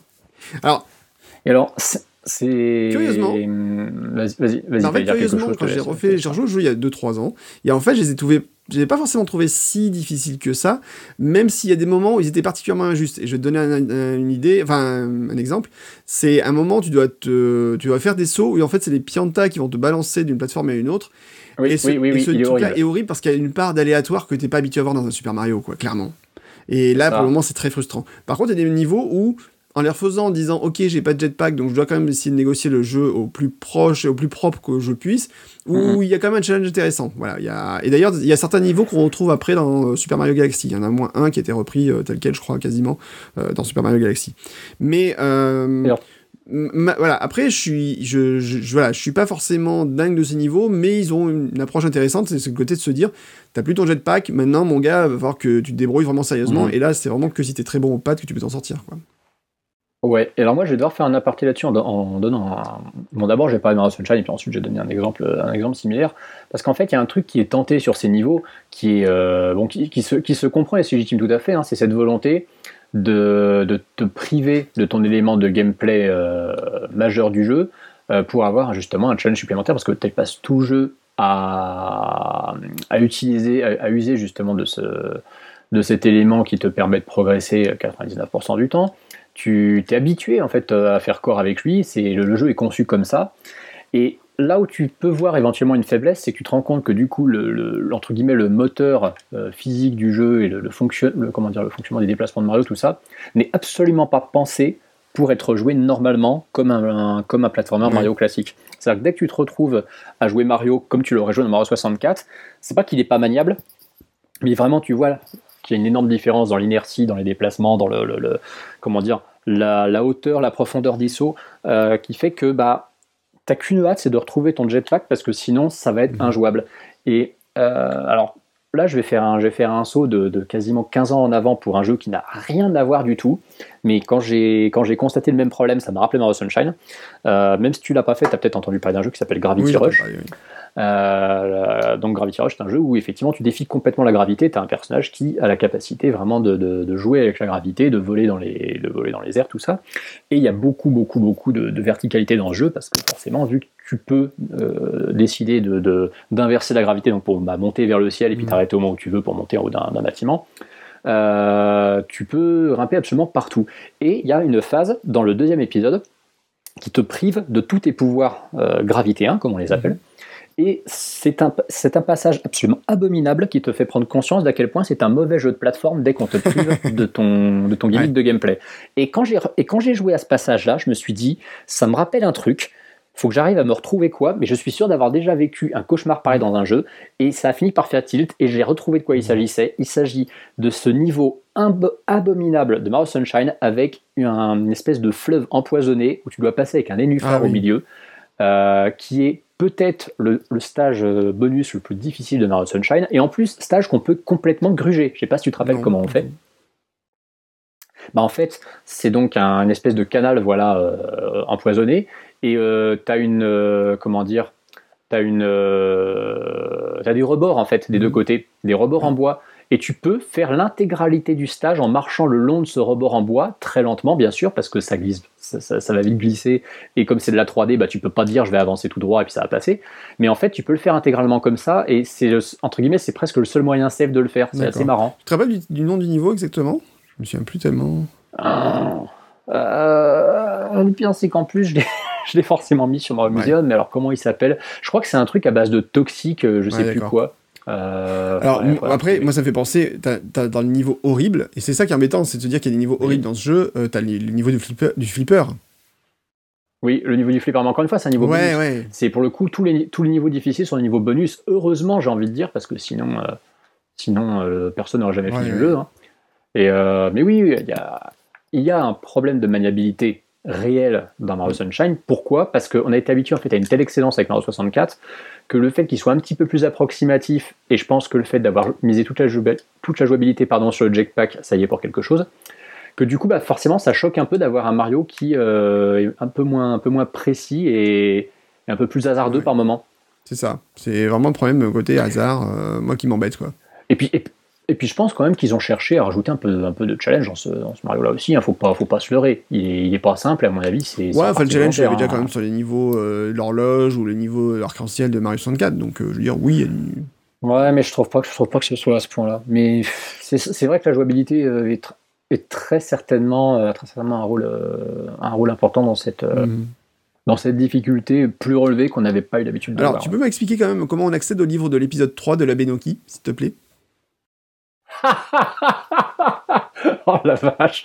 Euh, je sais même pas si dans Mario Museum, j'ai pas synthétisé en disant que c'était un truc buggé qui était mal foutu, que je savais C'est pas comment ça, ouais. Euh, alors attends, qu'est-ce que pourquoi? Parce que t'es dessus? Mon Dieu. Alors attends, bah là je suis tellement curieux, je vais voir ce que j'ai dit parce que je me rappelle, je me rappelle que c'était effectivement un des trucs mal foutus du jeu. Mais alors comment est-ce que j'ai décrit ça? Attends, solution complète, la Benoki. C'est pas dans la solution complète, c'est astuces diverses. Euh, les, pièces rou- les pièces rouges de la bouteille. Ah, pour plus de précision, consultez ma rubrique astuces. c'est dans les astuces diverses. Oh la vache ouais. Ah, mais oui, le fait qu'on peut être complètement bloqué dans un, dans un truc qui n'est pas censé être là, oui, c'est un glitch, effectivement. Eh oui. Oui, oui, je, oui, oui, je me rappelle de ce truc, oui. Ah oui, non, non, mais Mario, Sunshine, bon, moi, je, je, je l'ai beaucoup aimé parce que il était des paysans, parce qu'il y avait une prise de risque et que j'avais adhéré à l'univers et que, bah, justement, en plus, voilà, il y avait, il y avait un challenge qui faisait que j'avais passé beaucoup plus de temps dessus. Et côté collectible, j'avais adoré le concept des pièces bleues, même si c'est, à un moment, ça devient, ça devient limite Mm. du foutage de gueule. Bah oui, c'est ça. Mais j'ai complètement conscience de, de- de tous ces défauts. C'est juste que je. En dehors, je te dis, de, de certaines errances de gameplay, je lui, je lui pardonne quasiment tout parce que ouais, je, me suis, je me suis éclaté dessus. Quoi. Je me suis éclaté dessus et j'ai. En fait, il m'a quasiment jamais gonflé. C'est-à-dire que là où il est arrivé à être dur, il était heureusement jamais assez euh, au point de devenir euh, frustrant et, et exaspérant. Mhm. Euh, sauf, je te dis, le, fa- le fameux passage du, du, du fleuve toxique là, dont j'ai. Rouges en du lac, c'est peut-être celle-là, non? Pas ça? Non, c'est pas sur un lac. Non, c'est vraiment, je te dis, c'est une, c'est une rivière en fait, donc euh, il doit y avoir un nom, euh, D'accord. un nom euh, qui doit, qui doit plus ou moins à un, à un cours d'eau, un truc dans ce genre-là, je sais plus, je te dis, je sais plus comment il s'appelle. Enfin bon, alors on n'a pas parlé quand même du, du, du personnage en fait de, de l'intrigue principale, donc qui est anti-Mario Ouais. à la base, donc il y a Mario. Ah bah, je, Voilà. je l'ai appelé la rivière toxique dans ma soluce, mais je crois qu'il a pas de nom en fait. Voilà. Donc oui, Anti-Mario. Anti-Mario. donc en qui fait, un- euh, donc qui est le personnage un peu mystérieux du jeu, qui s'amuse à peu balancer la peinture un peu, partout. Et en fait, on découvre au Mhm. milieu du jeu que finalement Anti-Mario est un nouveau personnage avec Galaxy Mario qu'on va retrouver plus tard, puisqu'il s'agit de Bowser Junior. Et là, on n'y comprend plus rien parce qu'on se dit, mais attends, Bowser, il y a déjà des gosses.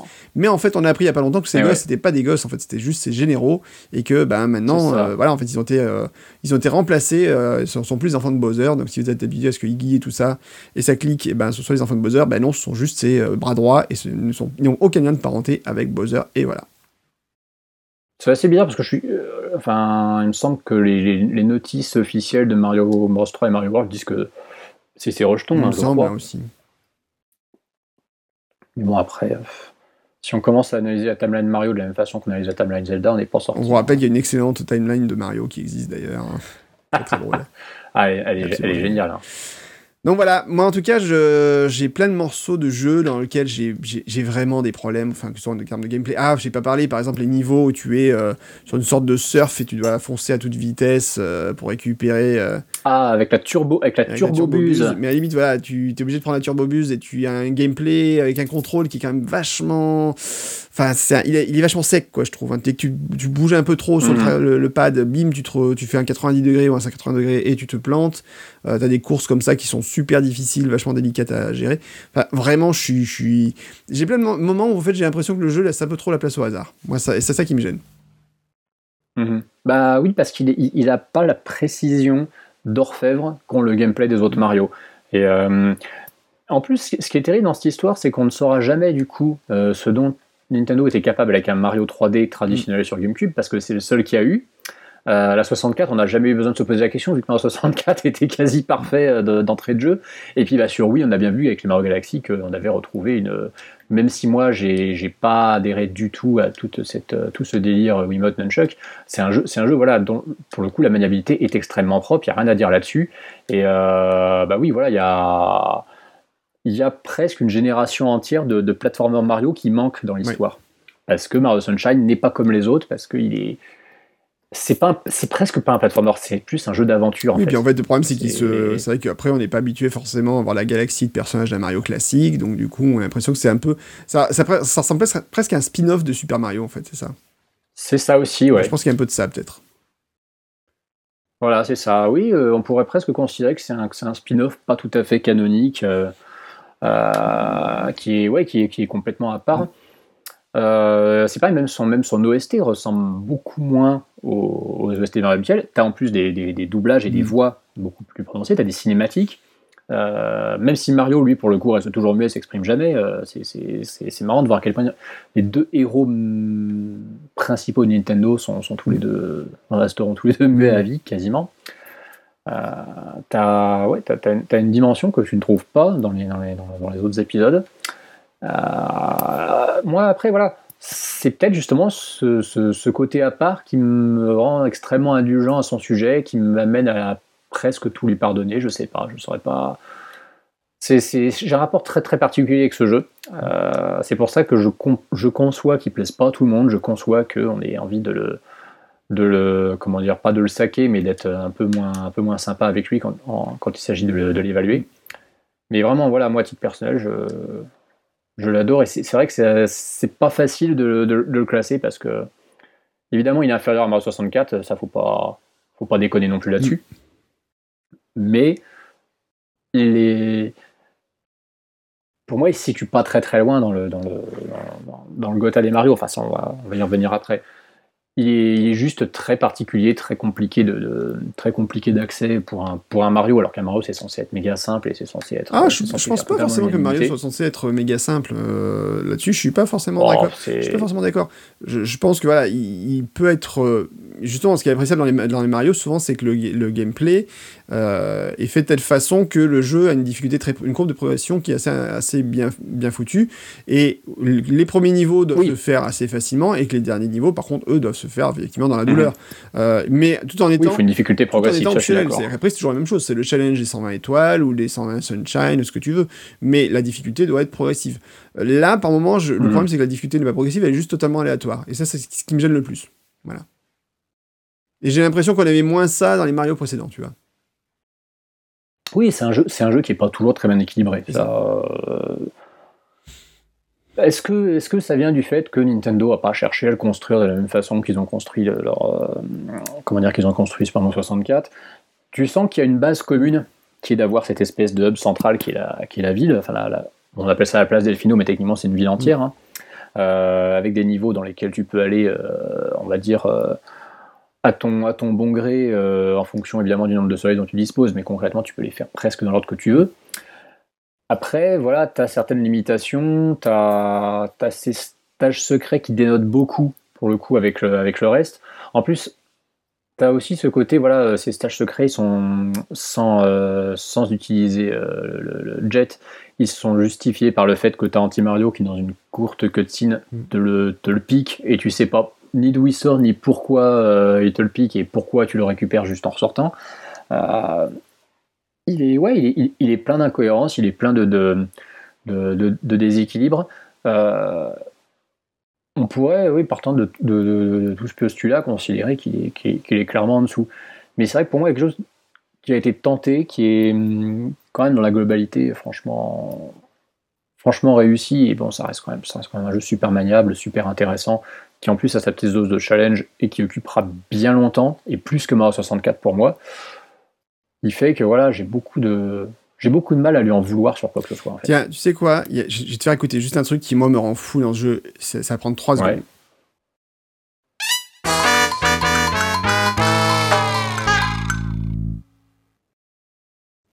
cette musique, lorsque tu perds une vie, mais insupportable. C'est l'une des pires musiques voilà, de, de, de- Ah, les musiques de perte de vie et les musiques de game over dans les Mario 3D Ah sont mais dégueulasses. surtout celui-là, enfin celui-là c'est pire que tout. Franchement, euh, Hmm. autant c'était pas trop gênant dans euh, Mario Galaxy par exemple. Là, franchement, enfin ce, ce thème là euh, bizarre de trompette, je sais pas quoi, qui, qui finit avec un coup de klaxon là, ah c'est c'est horrible. Ouais. Enfin franchement, je, je ne le supporte pas. C'est un des trucs qui moi à chaque fois me me rend dingue dans le jeu quoi. Réel- Réellement, vraiment. C'est vrai qu'il justifierait presque plus d'être dans un Mario Kart pour te dire que t'as fini dans, le- dans la mauvaise partie Mm. du classement. quoi. Franchement, ouais, c'est pas mon pas mon trip. Euh, un petit morceau de musique? Est-ce que tu as une préférence?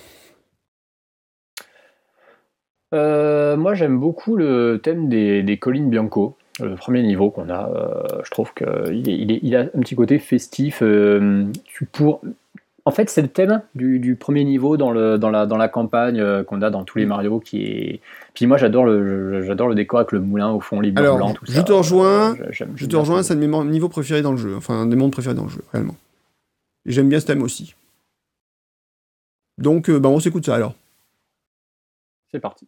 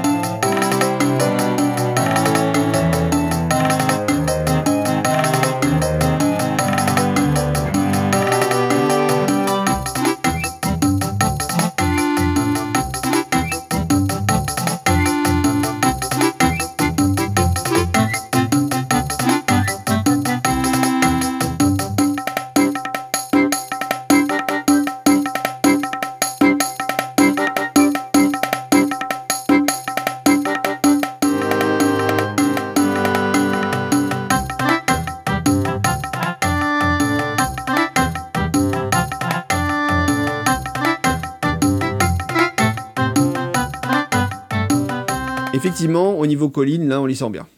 Il n'y a pas photo. Oui, non, c'est une bonne, euh, c'est une bonne intro. C'est pas le, comment dire, c'est c'est pas plat pour le coup, important comme on pourrait avoir l'habitude de, le voir avec ces, stages effectivement verdoyants, euh, plutôt plutôt accueillants et tout. D'emblée, de toute façon, le, niveau est déjà aux, deux tiers recouvert par de la crasse absolument partout, ce qui fait que tu peux pas accéder à tout. Et puis, tu retrouves cette composante de la bataille Bobombe de Mario 64 où tu vois tout de suite que ça va, l'affrontement principal va se passer au point culminant de la zone, qui est donc en haut de ce moulin. Tu vas pas y aller tout de suite, pour le coup, c'est pas pour le coup le, le- le premier, le premier soleil que tu vas aller récupérer, mais euh, c'est un petit peu pour te rappeler que la construction est similaire, qu'il va y avoir des points communs pour que tu te sentes pas trop trop euh, de, de côté, mais euh, rapidement l'identité spécifique de Sunshine qui va être euh, cette peinture dégueulasse qui a, qui a rempli le, comment dire, qui a, ouais, qui a envahi l'environnement local, va te, va te brider, va t'empêcher d'accéder à plein d'endroits et ça va être à toi de, euh, ça va être à toi de, de- tracer ta route et de, de rendre en fait les niveaux euh, complètement exploitables. C'est hum, là où Mario 64 avait une liberté totale, c'est-à-dire dès que tu entrais dans un niveau, tu pouvais absolument tout visiter d'emblée. Dans Sunshine, c'est pas pareil. Dans Sunshine, c'est à toi de rendre, le- de rendre les zones complètement exploitables. C'est hum, c'est un, travail un peu plus, un peu plus complexe et du coup, euh, le, le sentiment de, ouais, de, de zone ouverte Mm. ne fonctionne pas de la même façon que dans Mario 64. C'est pour ça aussi il a un petit côté un peu plus cloisonné par moment. Ouais, peut-être ça aussi. Euh, Bon, en tout cas, voilà, ce qu'il fallait dire, on l'a dit à peu près. Donc, on retrouve quand même Bowser à la fin du jeu, mine de rien. Ça nous manquait Oui. pas. Si, ça nous manquait quand même. Ça, euh, Mario sans Bowser, c'est un Mario un peu plus triste. Je rappelle que c'est le meilleur personnage de, de Nintendo, c'est Bowser, hein, de toute façon. Euh, je ne le dirai jamais assez. Euh, avec un combat qui est sympathique, mais pas non plus foufou par rapport à ce qu'on est habitué sur euh, la version. Il est original Voilà. et marrant, mais alors moi j'ai une, grosse déception quand je l'ai fait, c'est que, bon, peut-être que j'avais trouvé le jeu tellement difficile pour un Mm. Mario euh, à l'époque. Euh, j'ai trouvé, c'est un combat que j'ai réussi du premier coup, et ça m'a déçu, Ah oui, vraiment. oui, c'est vrai. Ouais, parce que je m'attendais. En fait, j'en avais tellement bavé pendant tout le jeu. Euh, je me souvenais en plus, bah, quelques semaines précédem- précédemment, avoir euh, quand même pas mal bavé sur euh, le boss de fin de Luigi Mansion, parce que j'ai- mis du temps à comprendre quel était son, quel était son pattern, et forcément bah, j'avais perdu plusieurs fois dessus. Et c'est vrai que bah, Mario Sunshine, en plus, le. le le comment il s'appelle le, le mont Corona puisque c'est comme ça qu'il s'appelle euh, donc le, c'est le stage Oui. de lave hein. en même temps c'est normal t'as un volcan qui surplombe l'île tu passes par là bon bah voilà c'est bon ils t'ont casé le stage de lave avant d'affronter Bowser Alors tu vas devoir par contre donner deux types de bières parce que tu as dit Corona et il faut que pour que ça passe au CSA, il faut qu'on en cite deux autres bières. ah il faut qu'on cite une autre bière Eh ben, on va euh, citer je- ah moi j'allais partir dans des trucs un peu plus clairs j'allais te citer de la chimie ou de la duvel mais bon Bah, très bien, merci. Ça fait trois, c'est bon, ça passe. Voilà. c'est l'essentiel. Et euh... mais Corona, c'est une chanteuse aussi. C'est une oui. chanteuse Ah ouais, on parle pas. Et tu sais quoi? euh, Attends, je- petit aparté, coup de déprime l'autre jour. euh, on écoute Nostalgie et Nostalgie commence à passer de l'Eurodance des années 90. Donc c'est là, Ah là où tu te dis, merde, Nostalgie passe de l'Eurodance. Je te jure, ils sont l'autre jour on est tombé là-dessus, mon épouse est arrivée en disant ça y est, fou- on est foutu et effectivement ils passent des morceaux qu'on écoutait en boîte quand on avait 18 ans. Oh. Donc on est officiellement classé dans les vieux. Voilà. Enfin moi je suis classé dans les vieux. Toi t'as encore un peu de marge. Ah ouais, non, si Nostalgie. Ah ouais, non, si Nostalgie passe de l'Eurodance. Ah, non, non, clairement, clairement. C'est horrible. Bon, petit aparté, voilà. Euh, Du coup, je sais plus pourquoi on disait ça, mais c'est pas grave. On parlait de Corona, Corona, on parlait, oui, Corona, on pardon. parlait de l'affrontement avec Nous, qui un suivait. sujet, reviens un petit Euh, sujet parmi nous. Ouais, et puis t'as une espèce de twist scénaristique foireux qui vient avec aussi. Euh, parce que, bon, je, pense- je pense qu'on peut spoiler, c'est pas très très grave. hein. Euh, Bowser Junior croit que Peach est sa mère. Oui, ça c'est un truc euh, un peu foufou, effectivement. Ça, c'est quand même, c'est quand même Alors extraordinaire. on sait que la maman de Bowser, Bowser, enfin de Baby Bowser aujourd'hui, c'est Shigeru Miyamoto. C'est Il l'a dit officiellement. hein, voilà. En plus. Donc bon, oui, effectivement, il croit que Peach effectivement est sa maman. Ça c'est un truc assez rigolo. Voilà. Et un peu glauque. Et un petit peu glauque si on veut, effectivement. Mais bon, allez, ça fait partie des mystères de Nintendo. On les aime aussi pour ça, on va dire. Qu'est-ce que tu avais encore à dire sur Mario Sunshine, à part ça? Est-ce que tu veux d'abord peut-être qu'on s'écoute un dernier morceau de musique, ou pas? Tu me dis ou pas Ouais, on peut encore, on peut encore s'en passer un, ouais, bah, qui, sera de ton, qui sera de ton choix. Du moment que tu ne mets pas le thème insupportable du parc Pina, ça me va. Parce que vraiment, j'aime pas ce thème et je trouve vraiment. Eh ben, chiant. on va écouter le thème du parc Pina. J'en étais sûr, j'en étais sûr. Et j'ai pas dit ça pour avoir l'effet escompté qui était que tu le passes parce que je l'aime bien. Non, je le trouve vraiment chiant. Mais, Eh ben, eh ben, écoute, vas-y. non, je te rejoins, pour je l'aime pas trop non plus, donc on va trouver autre chose à mettre, t'inquiète pas. Ah. Voilà. On va mettre le village Pianta, quelle horreur. Ah, les mettons village Pianta, oui, avec son petit, son petit thème euh, un peu jungle, là, euh, un peu festif. Allez, c'est Écoute, non, allez, ça- non, on va mettre autre chose, on va chercher, puis... euh, on va passer tous les morceaux Allez, pour en fait, Arbor, on va mettre. Rico Arbor, et puis voilà. Ah si, non, non, non, non, pardon, tu sais quoi, on va mettre le morceau Into the Tunnels, puisque ça, c'est une des originalités du jeu, c'est qu'à certains moments, en fait, on peut sauter sur les plaques d'égout, et on rentre, en fait, dans Oui, c'est le- vrai. les égouts. Tu fais Et une, petite tu reprise fais une attaque Mario. rodéo sur les plaques d'égout en passant à travers. Voilà, et t'entends le thème de Mario, tu as une vue en fait euh, de haut de Mario en fait euh, en, en transparence, et ça c'est rigolo. Donc on va mettre juste ce petit thème qui est juste une reprise du thème de Super Mario.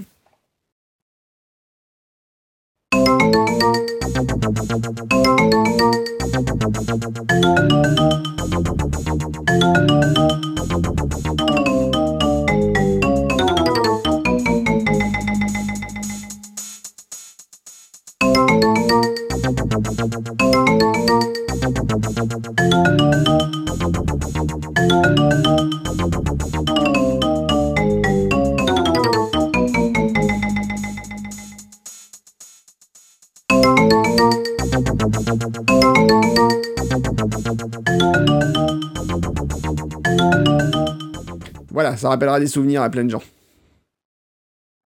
Et c'est nécessaire en plus, je crois, pour récupérer certaines, certaines pièces bleues de Oui, la, qui sont cachées. la place Ils sont bien cachés, effectivement, et dans les Elles sont toutes cachées, elles sont, sont très bien cachées.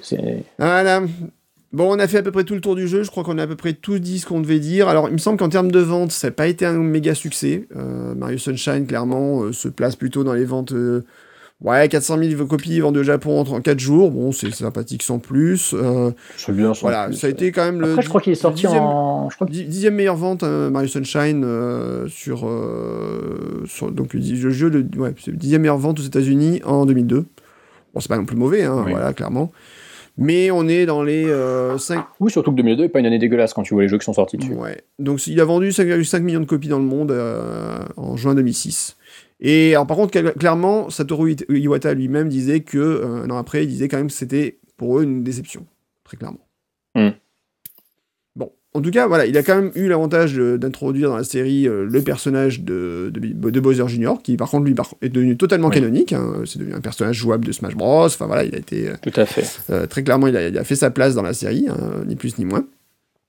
Euh, Qu'est-ce qu'il a rapporté aussi comme truc dans le jeu? Ben, Donc on a parlé voilà, du personnage de Flora Piranha, et rappelons que bientôt on pourra jouer une plante piranha dans Smash Bros. Et ça c'est quand même le meilleur truc du monde, hein, ni plus ni moins. Du coup, on pouvoir la faire s'affronter avec euh, Bowser Jr. sur la map de l'île Delphine. ça, ça va être classe. Et ça, c'est parfait. Ouais, pas mal. C'est le premier jeu Mario 3D à euh, permettre de contrôler Yoshi. Point important. Oui. De rien. Euh, Qu'est-ce qu'il rapporte aussi? Luigi en est encore absent. Luigi en est encore absent, c'est vrai. Il, il apparaît pas du tout dans le jeu, je sais plus. Ah, Luigi n'apparaît jamais dans le Ah jeu. ouais, il, y a, il y zéro Luigi dans Mario Sunshine. Ah, c'est fou ça. C'est- c'est comme Mario. euh, Mais bon, il a eu son jeu juste avant, donc euh, c'est normal aussi. Bah, c'est vrai qu'il avait enfin été, euh, été vedette, il avait, il avait un peu préparé le terrain pour Mario aussi. Hein.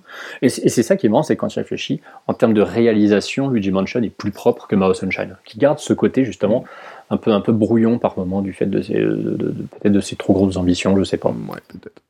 Et c'est vrai quand même que Flood, enfin, pardon, Jet, je vais pouvoir me rappeler facilement pourtant. Euh, donc, euh, le, donc la, la buse, Le jetpack. jetpack de Ouais. Mario, en fait, il a un rôle important puisque dans les Super Smash Bros, en fait, c'est quand même l'équipement principal de Mario aussi euh, quand il attaque. Enfin, c'est un des équipements principaux de Mario. Euh, et d'ailleurs, grosse surprise, puisqu'en fait, on pensait qu'il allait dégager au profit de Capi cette année, et en fait, bah non, pas du tout. Euh, il est toujours là. Oui, c'est surprenant parce qu'en plus, comme il y a euh, bah, justement des éléments de Mario Odyssey qui ont Mhm. été introduits, euh, de, De Zelda. que, Link, ouais. que, Link, que Link a carrément pris son skin de Breath of the Wild, on s'est dit, bon, ben voilà, Ouais. ils, mettent, ils vont mettre euh, les nouveaux, comment dire, euh, le nouveau style canonique des, des deux icônes de Nintendo en avant. Mm. Ouais. Euh, mais non, ils l'ont pas fait pour Mario, alors que pourtant, Dieu sait qu'avec Capi. Après, justement, peut-être qu'ils avaient peur que Capi fasse un peu double emploi avec les pouvoirs de Kirby, par exemple. Peut-être. Ouais, je sais pas. C'est étonnant, Et en fait. peut-être de là. Ouais, ils auraient pu trouver. Et puis Kirby est la vedette de Smash Bros. Non, mais par en exemple, euh, hein, ils auraient pu très bien reprendre la mécanique de jeu de, de, de Capi, en fait, où tu dans, dans- Super Mario Odyssey, où tu sautes sur Capi, où tu peux rebondir, par exemple, euh, sur Capi pour faire notre Ah saut. oui, oui, ça pour te sortir, tu vois, des situations difficiles, au lieu de faire un saut euh, haut, tu Effectivement, oui, là euh, où- Capi, tu vois. Ça aurait pu, euh, Effectivement, ça aurait pu ça aurait pu amener être, euh, dynamique à Mario, mais c'est pas le cas. Alors je me demande s'ils réservent pas ça peut-être pour une upgrade future, je sais pas. Enfin bon, en tout cas, voilà. Oui, on sait jamais. Donc clairement, c'est pas. Alors, faut pas oublier aussi que euh, Super Mario Sunshine n'a pas forcément été très bien vendu, aussi parce que les ventes de GameCube n'ont jamais été à la hauteur de ce que Nintendo espérait. C'est ça. Bah, cela dit, Mario 64, c'est mieux vendu. et Les ventes de la 64, c'était pas ça non plus. Ouais, c'est quand même assez étrange. Bref, donc c'est pas non plus un. Alors, c'est- j'ai quand même maintenant tempéré. C'est pas un mauvais jeu. De toute façon, même le pire des Mario sera jamais Ah euh, bah. aussi mauvais que le meilleur des Sonic. Alors, celle-là, elle est extraordinaire. Ça, ça, ça restera une des grandes punchlines de l'histoire de ce, de ce C'est- podcast, mais moi, j'aurais pas osé. Bah, moi j'ose, parce que bon, c'est comme ça, qu'on- c'est ça connaît. En plus, le pire, c'est que j'aime beaucoup certains épisodes de Sonic. Enfin voilà, j'ai toujours Sonic, j'ai Bah, toujours alors. Sonic 2 dans mon cœur. Mais ça, ça va pas au-delà. Et euh, voilà, malgré tout, bon voilà, ma- je vais refaire en fait ma phrase. Le pire des Mario 3D sera jamais pire Oui. que le meilleur des Sonic 2D. Ah bah oui. Enfin 3D, pardon. Voilà, justement. Oui, mais en même temps, est-ce qu'il y a un meilleur des Sonic 3D Bah, Si, les Sonic Adventure sur Dreamcast, quand même. Euh, ça se discute largement, mais bon, bref, c'est, c'est, enfin bon, pour moi, c'est pas mon style de jeu. tu- tu- tu es d'une cruauté, c'est infernal. Mais oui, je, je, je, je comprends. Ah mais oui, de toute façon, Mario, Mario- Sunshine, non seulement, alors non seulement c'est pas un mauvais jeu, c'est même pas un jeu moyen, et c'est même pas juste un bon jeu. Ça reste quand même un très Ça bon jeu. un très bon jeu, ça vaut le coup d'être découvert. Voilà. Maintenant, moi, si je dois le Voilà. classer, et là, on va revenir maintenant au à la gravure dans la Rome.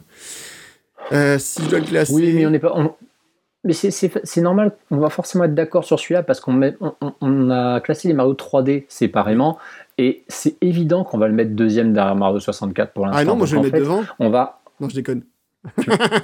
on, va vraiment. Mais non, mais oui, non, mais je me suis dit, mais qu'est-ce qu'il raconte? On va forcément arriver à ce moment où, bah oui, on va être d'accord sur Mario Sunshine, ça va être le seul moment où presque. Ah oui. Parce que oui, c'est- oui, il est, il est moins bon que Mario 64. Ça, c'est, faut pas non plus, euh, faut, faut, faut pas déconner non plus. Mm. Mais, mais ça reste un Mario qui, pour moi, est sous-estimé, euh, un petit peu incompris. Mais après, est-ce que Nintendo a fait tous les efforts pour qu'il soit bien compris? C'est, sujet à débat aussi, je, je dois bien l'admettre. Ouais. C'est-à-dire que pour moi, ce, pour moi, ce jeu aurait pu être carrément me- un, un poil meilleur et vraiment apprécié par tout le monde si euh, Nintendo avait corrigé certains petits trucs. Bon. Bon, elle est quand même à peu près d'accord pour le moment. Après, le problème, ça va être quand on va devoir classer les Super Mario Galaxy, où là, j'ai l'impression qu'on va être, euh, ça va être plus compliqué.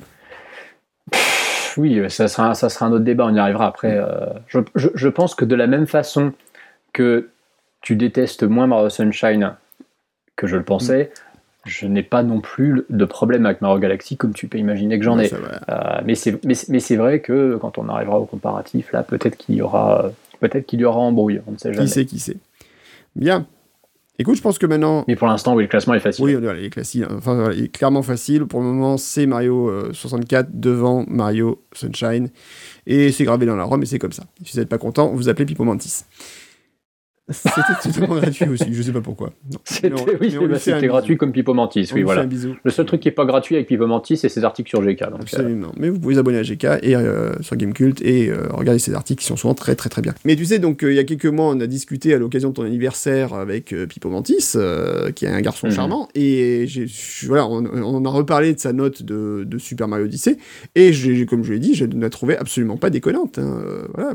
C'était sur Canard PC par contre à l'époque. C'était sur hein, Canard. PC, tout à fait. C'était pas sur Gamecult, c'était sur Canard PC. Mais Il était pas encore, il était pas encore chez GK à l'époque. ouais. et, mais j'étais plutôt d'accord avec lui. Donc, comme quoi, effectivement, des fois, même moi aussi, je, je peux admettre certains trucs, et puis voilà. Ok, on va, je pense, passer à la suite de cette émission. euh, après un dernier. La suite à la fin. Voilà, après un dernier petit morceau de musique, qu'est-ce qu'on se met? Ouais, vous ça va être une surprise, j'en sais rien encore. Voilà, on va écouter ça.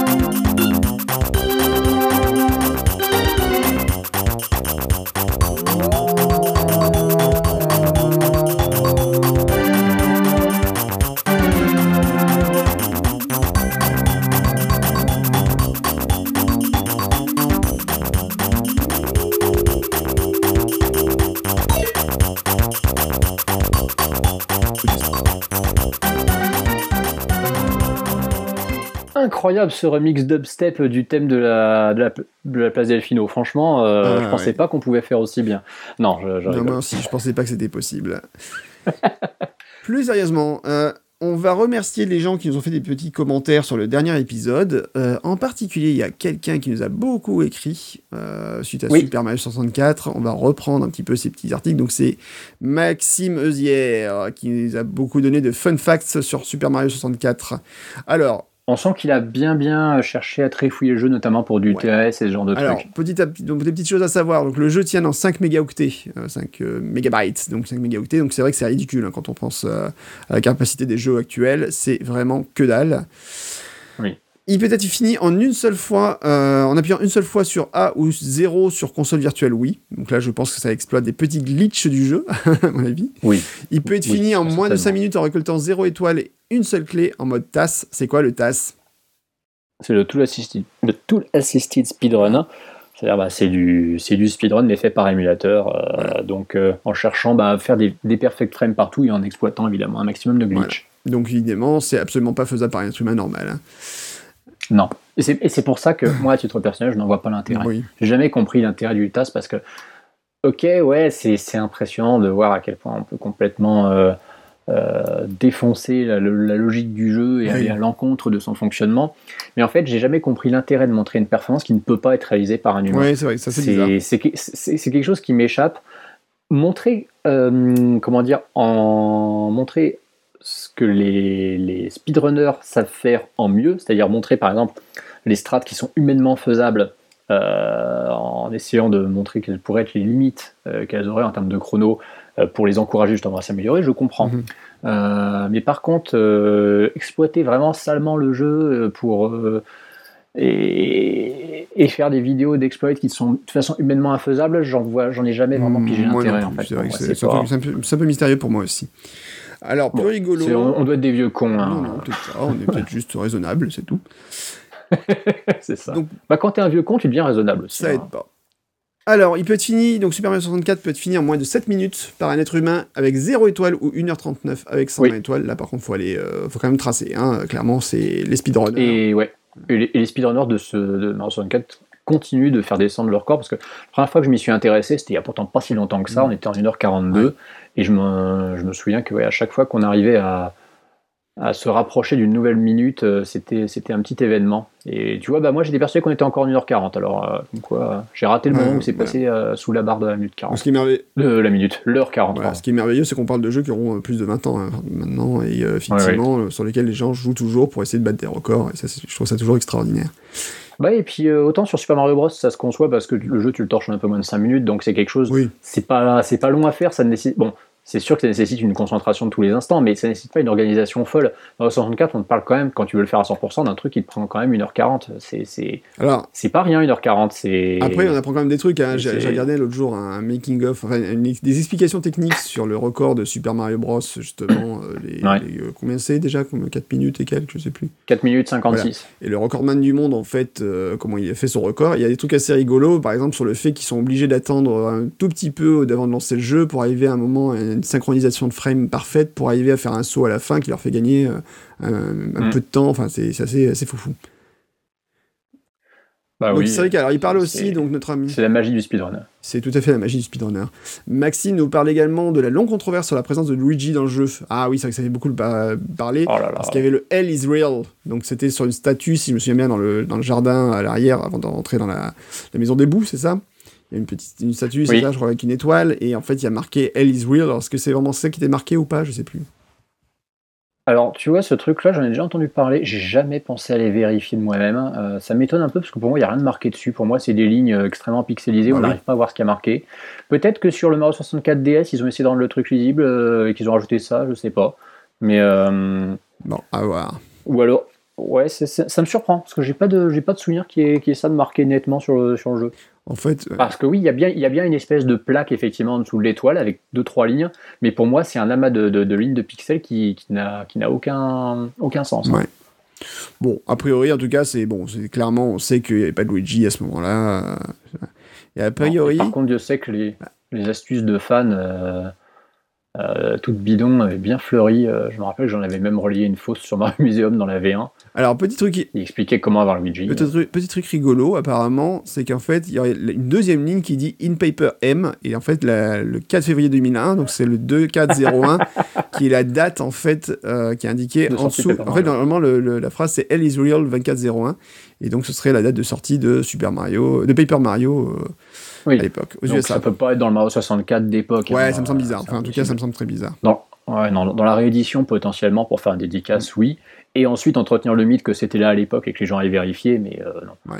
Non, euh, Nintendo en 96 n'allait pas anticiper la sortie de Paper Mario 5 ans plus tard, faut pas déconner. C'est assez bizarre en tout cas. Euh, a priori, tout est faux de toute façon. Il n'y a, pas de- y a pas vraiment de bonne référence et bref. Donc, le fait que de nombreux objets 3D soient des sprites et qui soient qui sont complètement inclinés vers la caméra. Alors ça par contre c'est fascinant, quand tu regardes effectivement les photos, Mm. en fait tu vois les, les arbres par exemple, tu dis tiens les arbres effectivement euh, ont l'air d'objets 3D euh, machin, mais en fait non, ils sont juste effectivement penchés vers toi et en fait ils sont toujours inclinés vers la caméra, donc tu as toujours l'impression qu'ils sont en 3D mais en fait pas du tout. Mhm. C'est rigolo. Le même effet que tu as dans Limited Worlds. D'accord. C'est intéressant effectivement. Euh, les univers parallèles. Tu feras, une, tu, tu feras une recherche à Link Between Worlds vue de côté euh, pour voir comment le jeu est conçu. C'est alors ça te casse une bonne partie du mythe, mais c'est assez fascinant. Non, mais après, bah, ils étaient obligés d'utiliser plein d'astuces de programmation pour aussi alléger la Bah charge oui. processeur, pour euh, rendre le jeu plus souple. Enfin voilà. Mais après, on retombe Pour toujours sur la même pour histoire. qu'il fasse que 5 Non, mais mégas. Rappelle-toi, hein, c'est l'histoire des, des, des nuages dans Super Mario Bros. qui ont la même forme Ouais, exactement que les, les buissons. Ben, que les buissons. ouais. voilà, pour éviter que ce soit trop lourd. Quoi. Simplement, ça permet de faire ça. partage de mémoire. Ou en- encore plus extraordinaire, ça j'ai découvert il n'y a pas très longtemps, c'était la- la- la- l'agencement des palais dans Zelda. Dans Zelda 1. Ah oui, et dans Zelda, oui, qui font. euh, Bah, qui font en fait une carte exactement précise de, je crois, Ouais, de ouais, ouais. 8 par 8 en fait, euh, quand tu les mets les uns contre les autres. En Ouais, fait, c'est un brick tous parfaitement, là encore pour des questions d'optimisation de mémoire. Quoi. Euh, les univers parallèles, alors ça par contre c'est un truc que j'avais vu effectivement, il y a des univers parallèles qui sont accessibles, donc surtout en mode tool assisted. Et bon, ça c'est un truc un peu tordu, j'avais regardé des vidéos là-dessus, c'est un peu bizarroïde, mais bon, apparemment il y a des univers parallèles dans Super, Super Mario 64. Le fait que les papillons contiennent des one-up et des bombes, oui, ça c'est vrai. Oui, ça, effectivement, ça, ça arrive. Ouais. Les pièces et Goomba inaccessibles. Oui, euh, effectivement, des fois des trucs un peu bizarroïdes comme ça. Bon, c'est souvent des objets qui ont été placés euh, avant le jeu et qui n'ont pas été euh, enlevés lors du debug. Ça, ça arrive. On peut... T'as la mythique euh, 193e pièce du monde 13 aussi, celle qu'on n'a Ouais. pas réussi à, réussi trouver. atteindre pendant. Pendant je sais pas combien d'années et qu'un mec a finalement réussi par atteindre il y a, il y a un ou deux Ah ans. ouais, ça je connaissais pas, tu vois. Mais c'est comme, euh, bon, ça me fait penser à l'île de GoldenEye, tu vois, des trucs comme ça qui existaient puis euh, qui ont été enlevés à la fin. Et... Enfin, qui n'ont pas été enlevés alors qu'il y avait des fois un, un truc en plus euh, à prendre. Les ROM hacks et outils de ROM hack à profusion, bon, ça évidemment, ça c'est pas, c'est pas nouveau. En fait, tous ces jeux sont hackés Ah oui, bah, façon, sens, ouais. évidemment. Oui, puis alors, si on commence à effectivement parler des remarques qu'il y a pour chaque jeu, on n'a pas fini parce Ouais. qu'à ce niveau-là, le, comment dire, le, le talent de, créa- de création des joueurs est sans limite, surtout sur des anciens jeux qui sont bah, assez faciles à modifier maintenant qu'on a les outils. Je veux dire, Euh, c'est beaucoup plus difficile de faire un mode effectivement d'un jeu 3D récent que de faire un mode d'un jeu qui quand même a maintenant 20 ans. Oui. Euh, Mario 64, effectivement, c'est un des jeux qui a le, le- via émulateur le plus de, de, de- de modes complètement fantaisistes. T'as même eu un mode Mario 64 en ligne qui a été fait il y a pas, il y a pas longtemps, qui évidemment a été, a été euh, kill par Nintendo. Mm. Euh, T'as le mec qui avait rajouté la fameuse, la fameuse buzzette dans Mario 64 aussi. Enfin, c'est tu, peux tout faire avec Mario 64. Hein. C'est pas que le jeu est open source, mais pas loin maintenant. Il y a peu d'idées, ouais. Alors, j'ai retrouvé également, euh, et j'en parlais rapidement euh, hier, donc il évoquait, euh, notre ami Maxime, l'escalier infini pour aller au, au sommet du château et sa musique super angoissante qui peut être passée par une succession de sauts arrière. Oui, donc c'est Ouais, partie ouais, effectivement des petits trucs qu'on peut utiliser et qui n'ont pas l'air trop difficile à réaliser d'ailleurs pour une fois. Euh, alors, petite histoire, un moment d'ailleurs, euh, voilà, il, y a une astuce mélodique utilisée pour cet, pour cet escalier, puisqu'en fait, plus on Ouais. monte, plus on monte, et en fait, ça ne s'arrête jamais, en fait. Et euh, donc, il y a une astuce musicale qui est utilisée par, euh, par euh, Koji Kondo quand ils ont monté, euh, créé cette musique. Donc, en fait, euh, j'ai trouvé un article qui parle de l'illusion en fait, de Shepard, euh, donc de- de Shepard Tone Illusion, en fait, c'est en anglais. Et en fait, tout cette, euh, voilà, c'est un peu les formes euh, où euh, tu, tu, tu descends et tu remontes sans arrêt, en fait, dans un escalier infini, en fait. T'as l'impression qu'à chaque Mhm. fois, tu descends, tu descends, mais en fait, en même temps, tu remontes. Et en fait, c'est utilisé euh, au niveau musical, par exemple, dans Vertigo 9. Alors, Vertigo 9, c'est euh, Ligeti, c'est une numéro 9 de Vertigo. Bon, voilà, Vertigo 9 euh, de Ligeti, je pense, c'est l'artiste qui utilise en fait le même système en fait voilà de euh, monter en fait de la musique. Et t'as l'impression que ça monte ça monte ça monte ça monte ça monte. Et puis en fait à un moment ça tu es redescendu en fait sans même te rendre compte tout en bas de la de la, de la mélodie musicale qui reprend Mhm. en fait comme ça de plus en plus vers le haut. C'est assez étonnant. À écouter enfin franchement c'est un truc assez, assez intéressant. Et d'ailleurs donc on peut trouver une petite vidéo sur YouTube avec 10 heures de montée d'escalier de Mario. Ça... Pas quoi faire de vos journées Ah, si si vous voulez regarder quelque chose d'un peu plus intéressant, vous pouvez regarder la vidéo que j'ai faite moi, qui met littéralement un quart d'heure à me taper l'intégralité de l'ascension de la tour de Shinra de FF7 Hmm. par les escaliers en marchant. Ah J'ai fait une vidéo, ça me prend un quart d'heure. c'est moche C'est d'un ennui sans nom. Ah bah bien, c'est vrai qu'il y a des moments des fois. Et, je m'étais engagé, et le pire c'est que je l'ai enregistré et du coup elle n'a jamais servi, je m'étais engagé si cette vidéo dépassait 1000 vues à faire la version inverse, celle où je redescends en marchant. Ouais. Et la vidéo n'a jamais atteint les 1000 vues. Vous donc savez ce qu'il bah, vous reste à faire, on mettra le lien de la Voilà, vidéo c'est ça. et il vous reste à faire des 1000 vues. Merci pour qu'il se tape le, le truc dans l'autre sens. Après, il y a pire, hein, t'aurais pu faire FF8. Oh, c'était méchant Oh là là, la violence Oh là là Ah, ça, ça tape ce soir, hein, ça tape. Non, en plus, le FF8, j'avais bien aimé euh, au final. J'ai quand même fait deux fois, je crois. Mais bon, le jeu a ses problèmes, mais il est pas non plus aussi horrible. Bon, le pro- principal problème de FF8, c'est son héros. Ceci dit, c'est fait. La musique du générique de fin, qui effectivement est très très très très chouette dans Super Mario 64, et ça nous permettra de finir cet épisode dans la joie, la bonne humeur et les larmes aussi parfois. Voilà.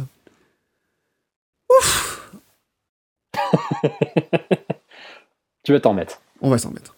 Bon, Antistar, merci d'être été encore avec moi pour parler de notre euh, passion pour notre plombier.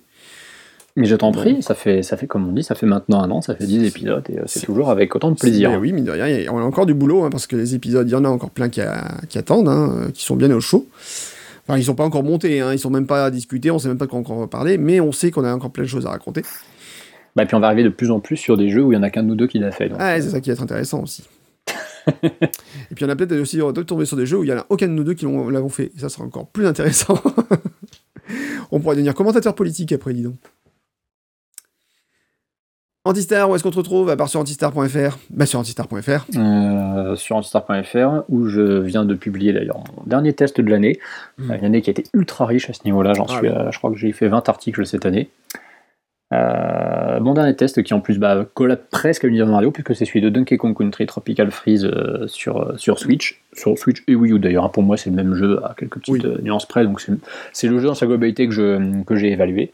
Euh, Alors moi je l'avais fait d'ailleurs à euh, l'époque sur Wii U, j'avais vraiment bien aimé, mais la version euh, Switch, je suis pas passé dessus parce que bon, voilà, j'estimais pas, pas la peine de refaire le jeu.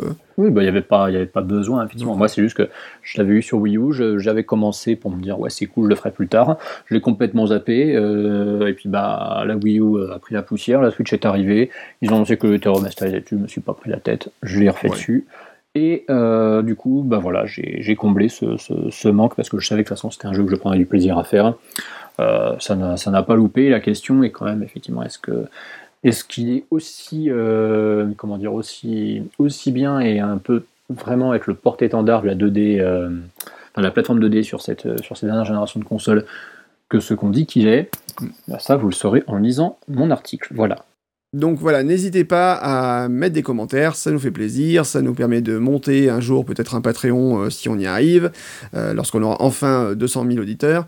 Et puis on en profite, tiens d'ailleurs, pour vous souhaiter une bonne année, parce que le podcast façon, sera sûrement sorti en 2019, donc euh, bonne année, plein de Mario pour tous, euh, des jeux à foison et euh, plein de bonheur. Et puis de toute façon, on se retrouve dans quelques semaines. Et puis, ben, pour changer un petit peu, tiens, avant de. On va se quitter, mais on va se quitter tout comme d'habitude en musique. Et pour une fois, ben, on va mettre un petit morceau de Donkey Kong Country Tropical Freeze, parce que j'aime bien ce jeu aussi. Et que, après tout, c'est- ça change un petit peu. Voilà, peu- une variation sur le même thème, pourrait-on dire. Et puis, de toute façon, on se retrouve bientôt, Car notre princesse, et dans un autre. podcast.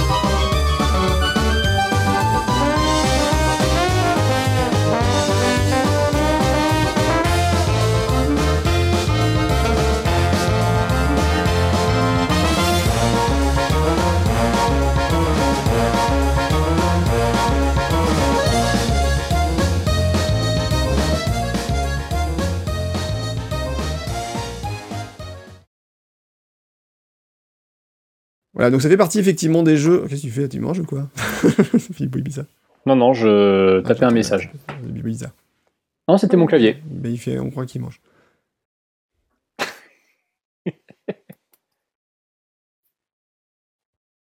Exactement, parce que. euh, parce que j'étais pas prêt.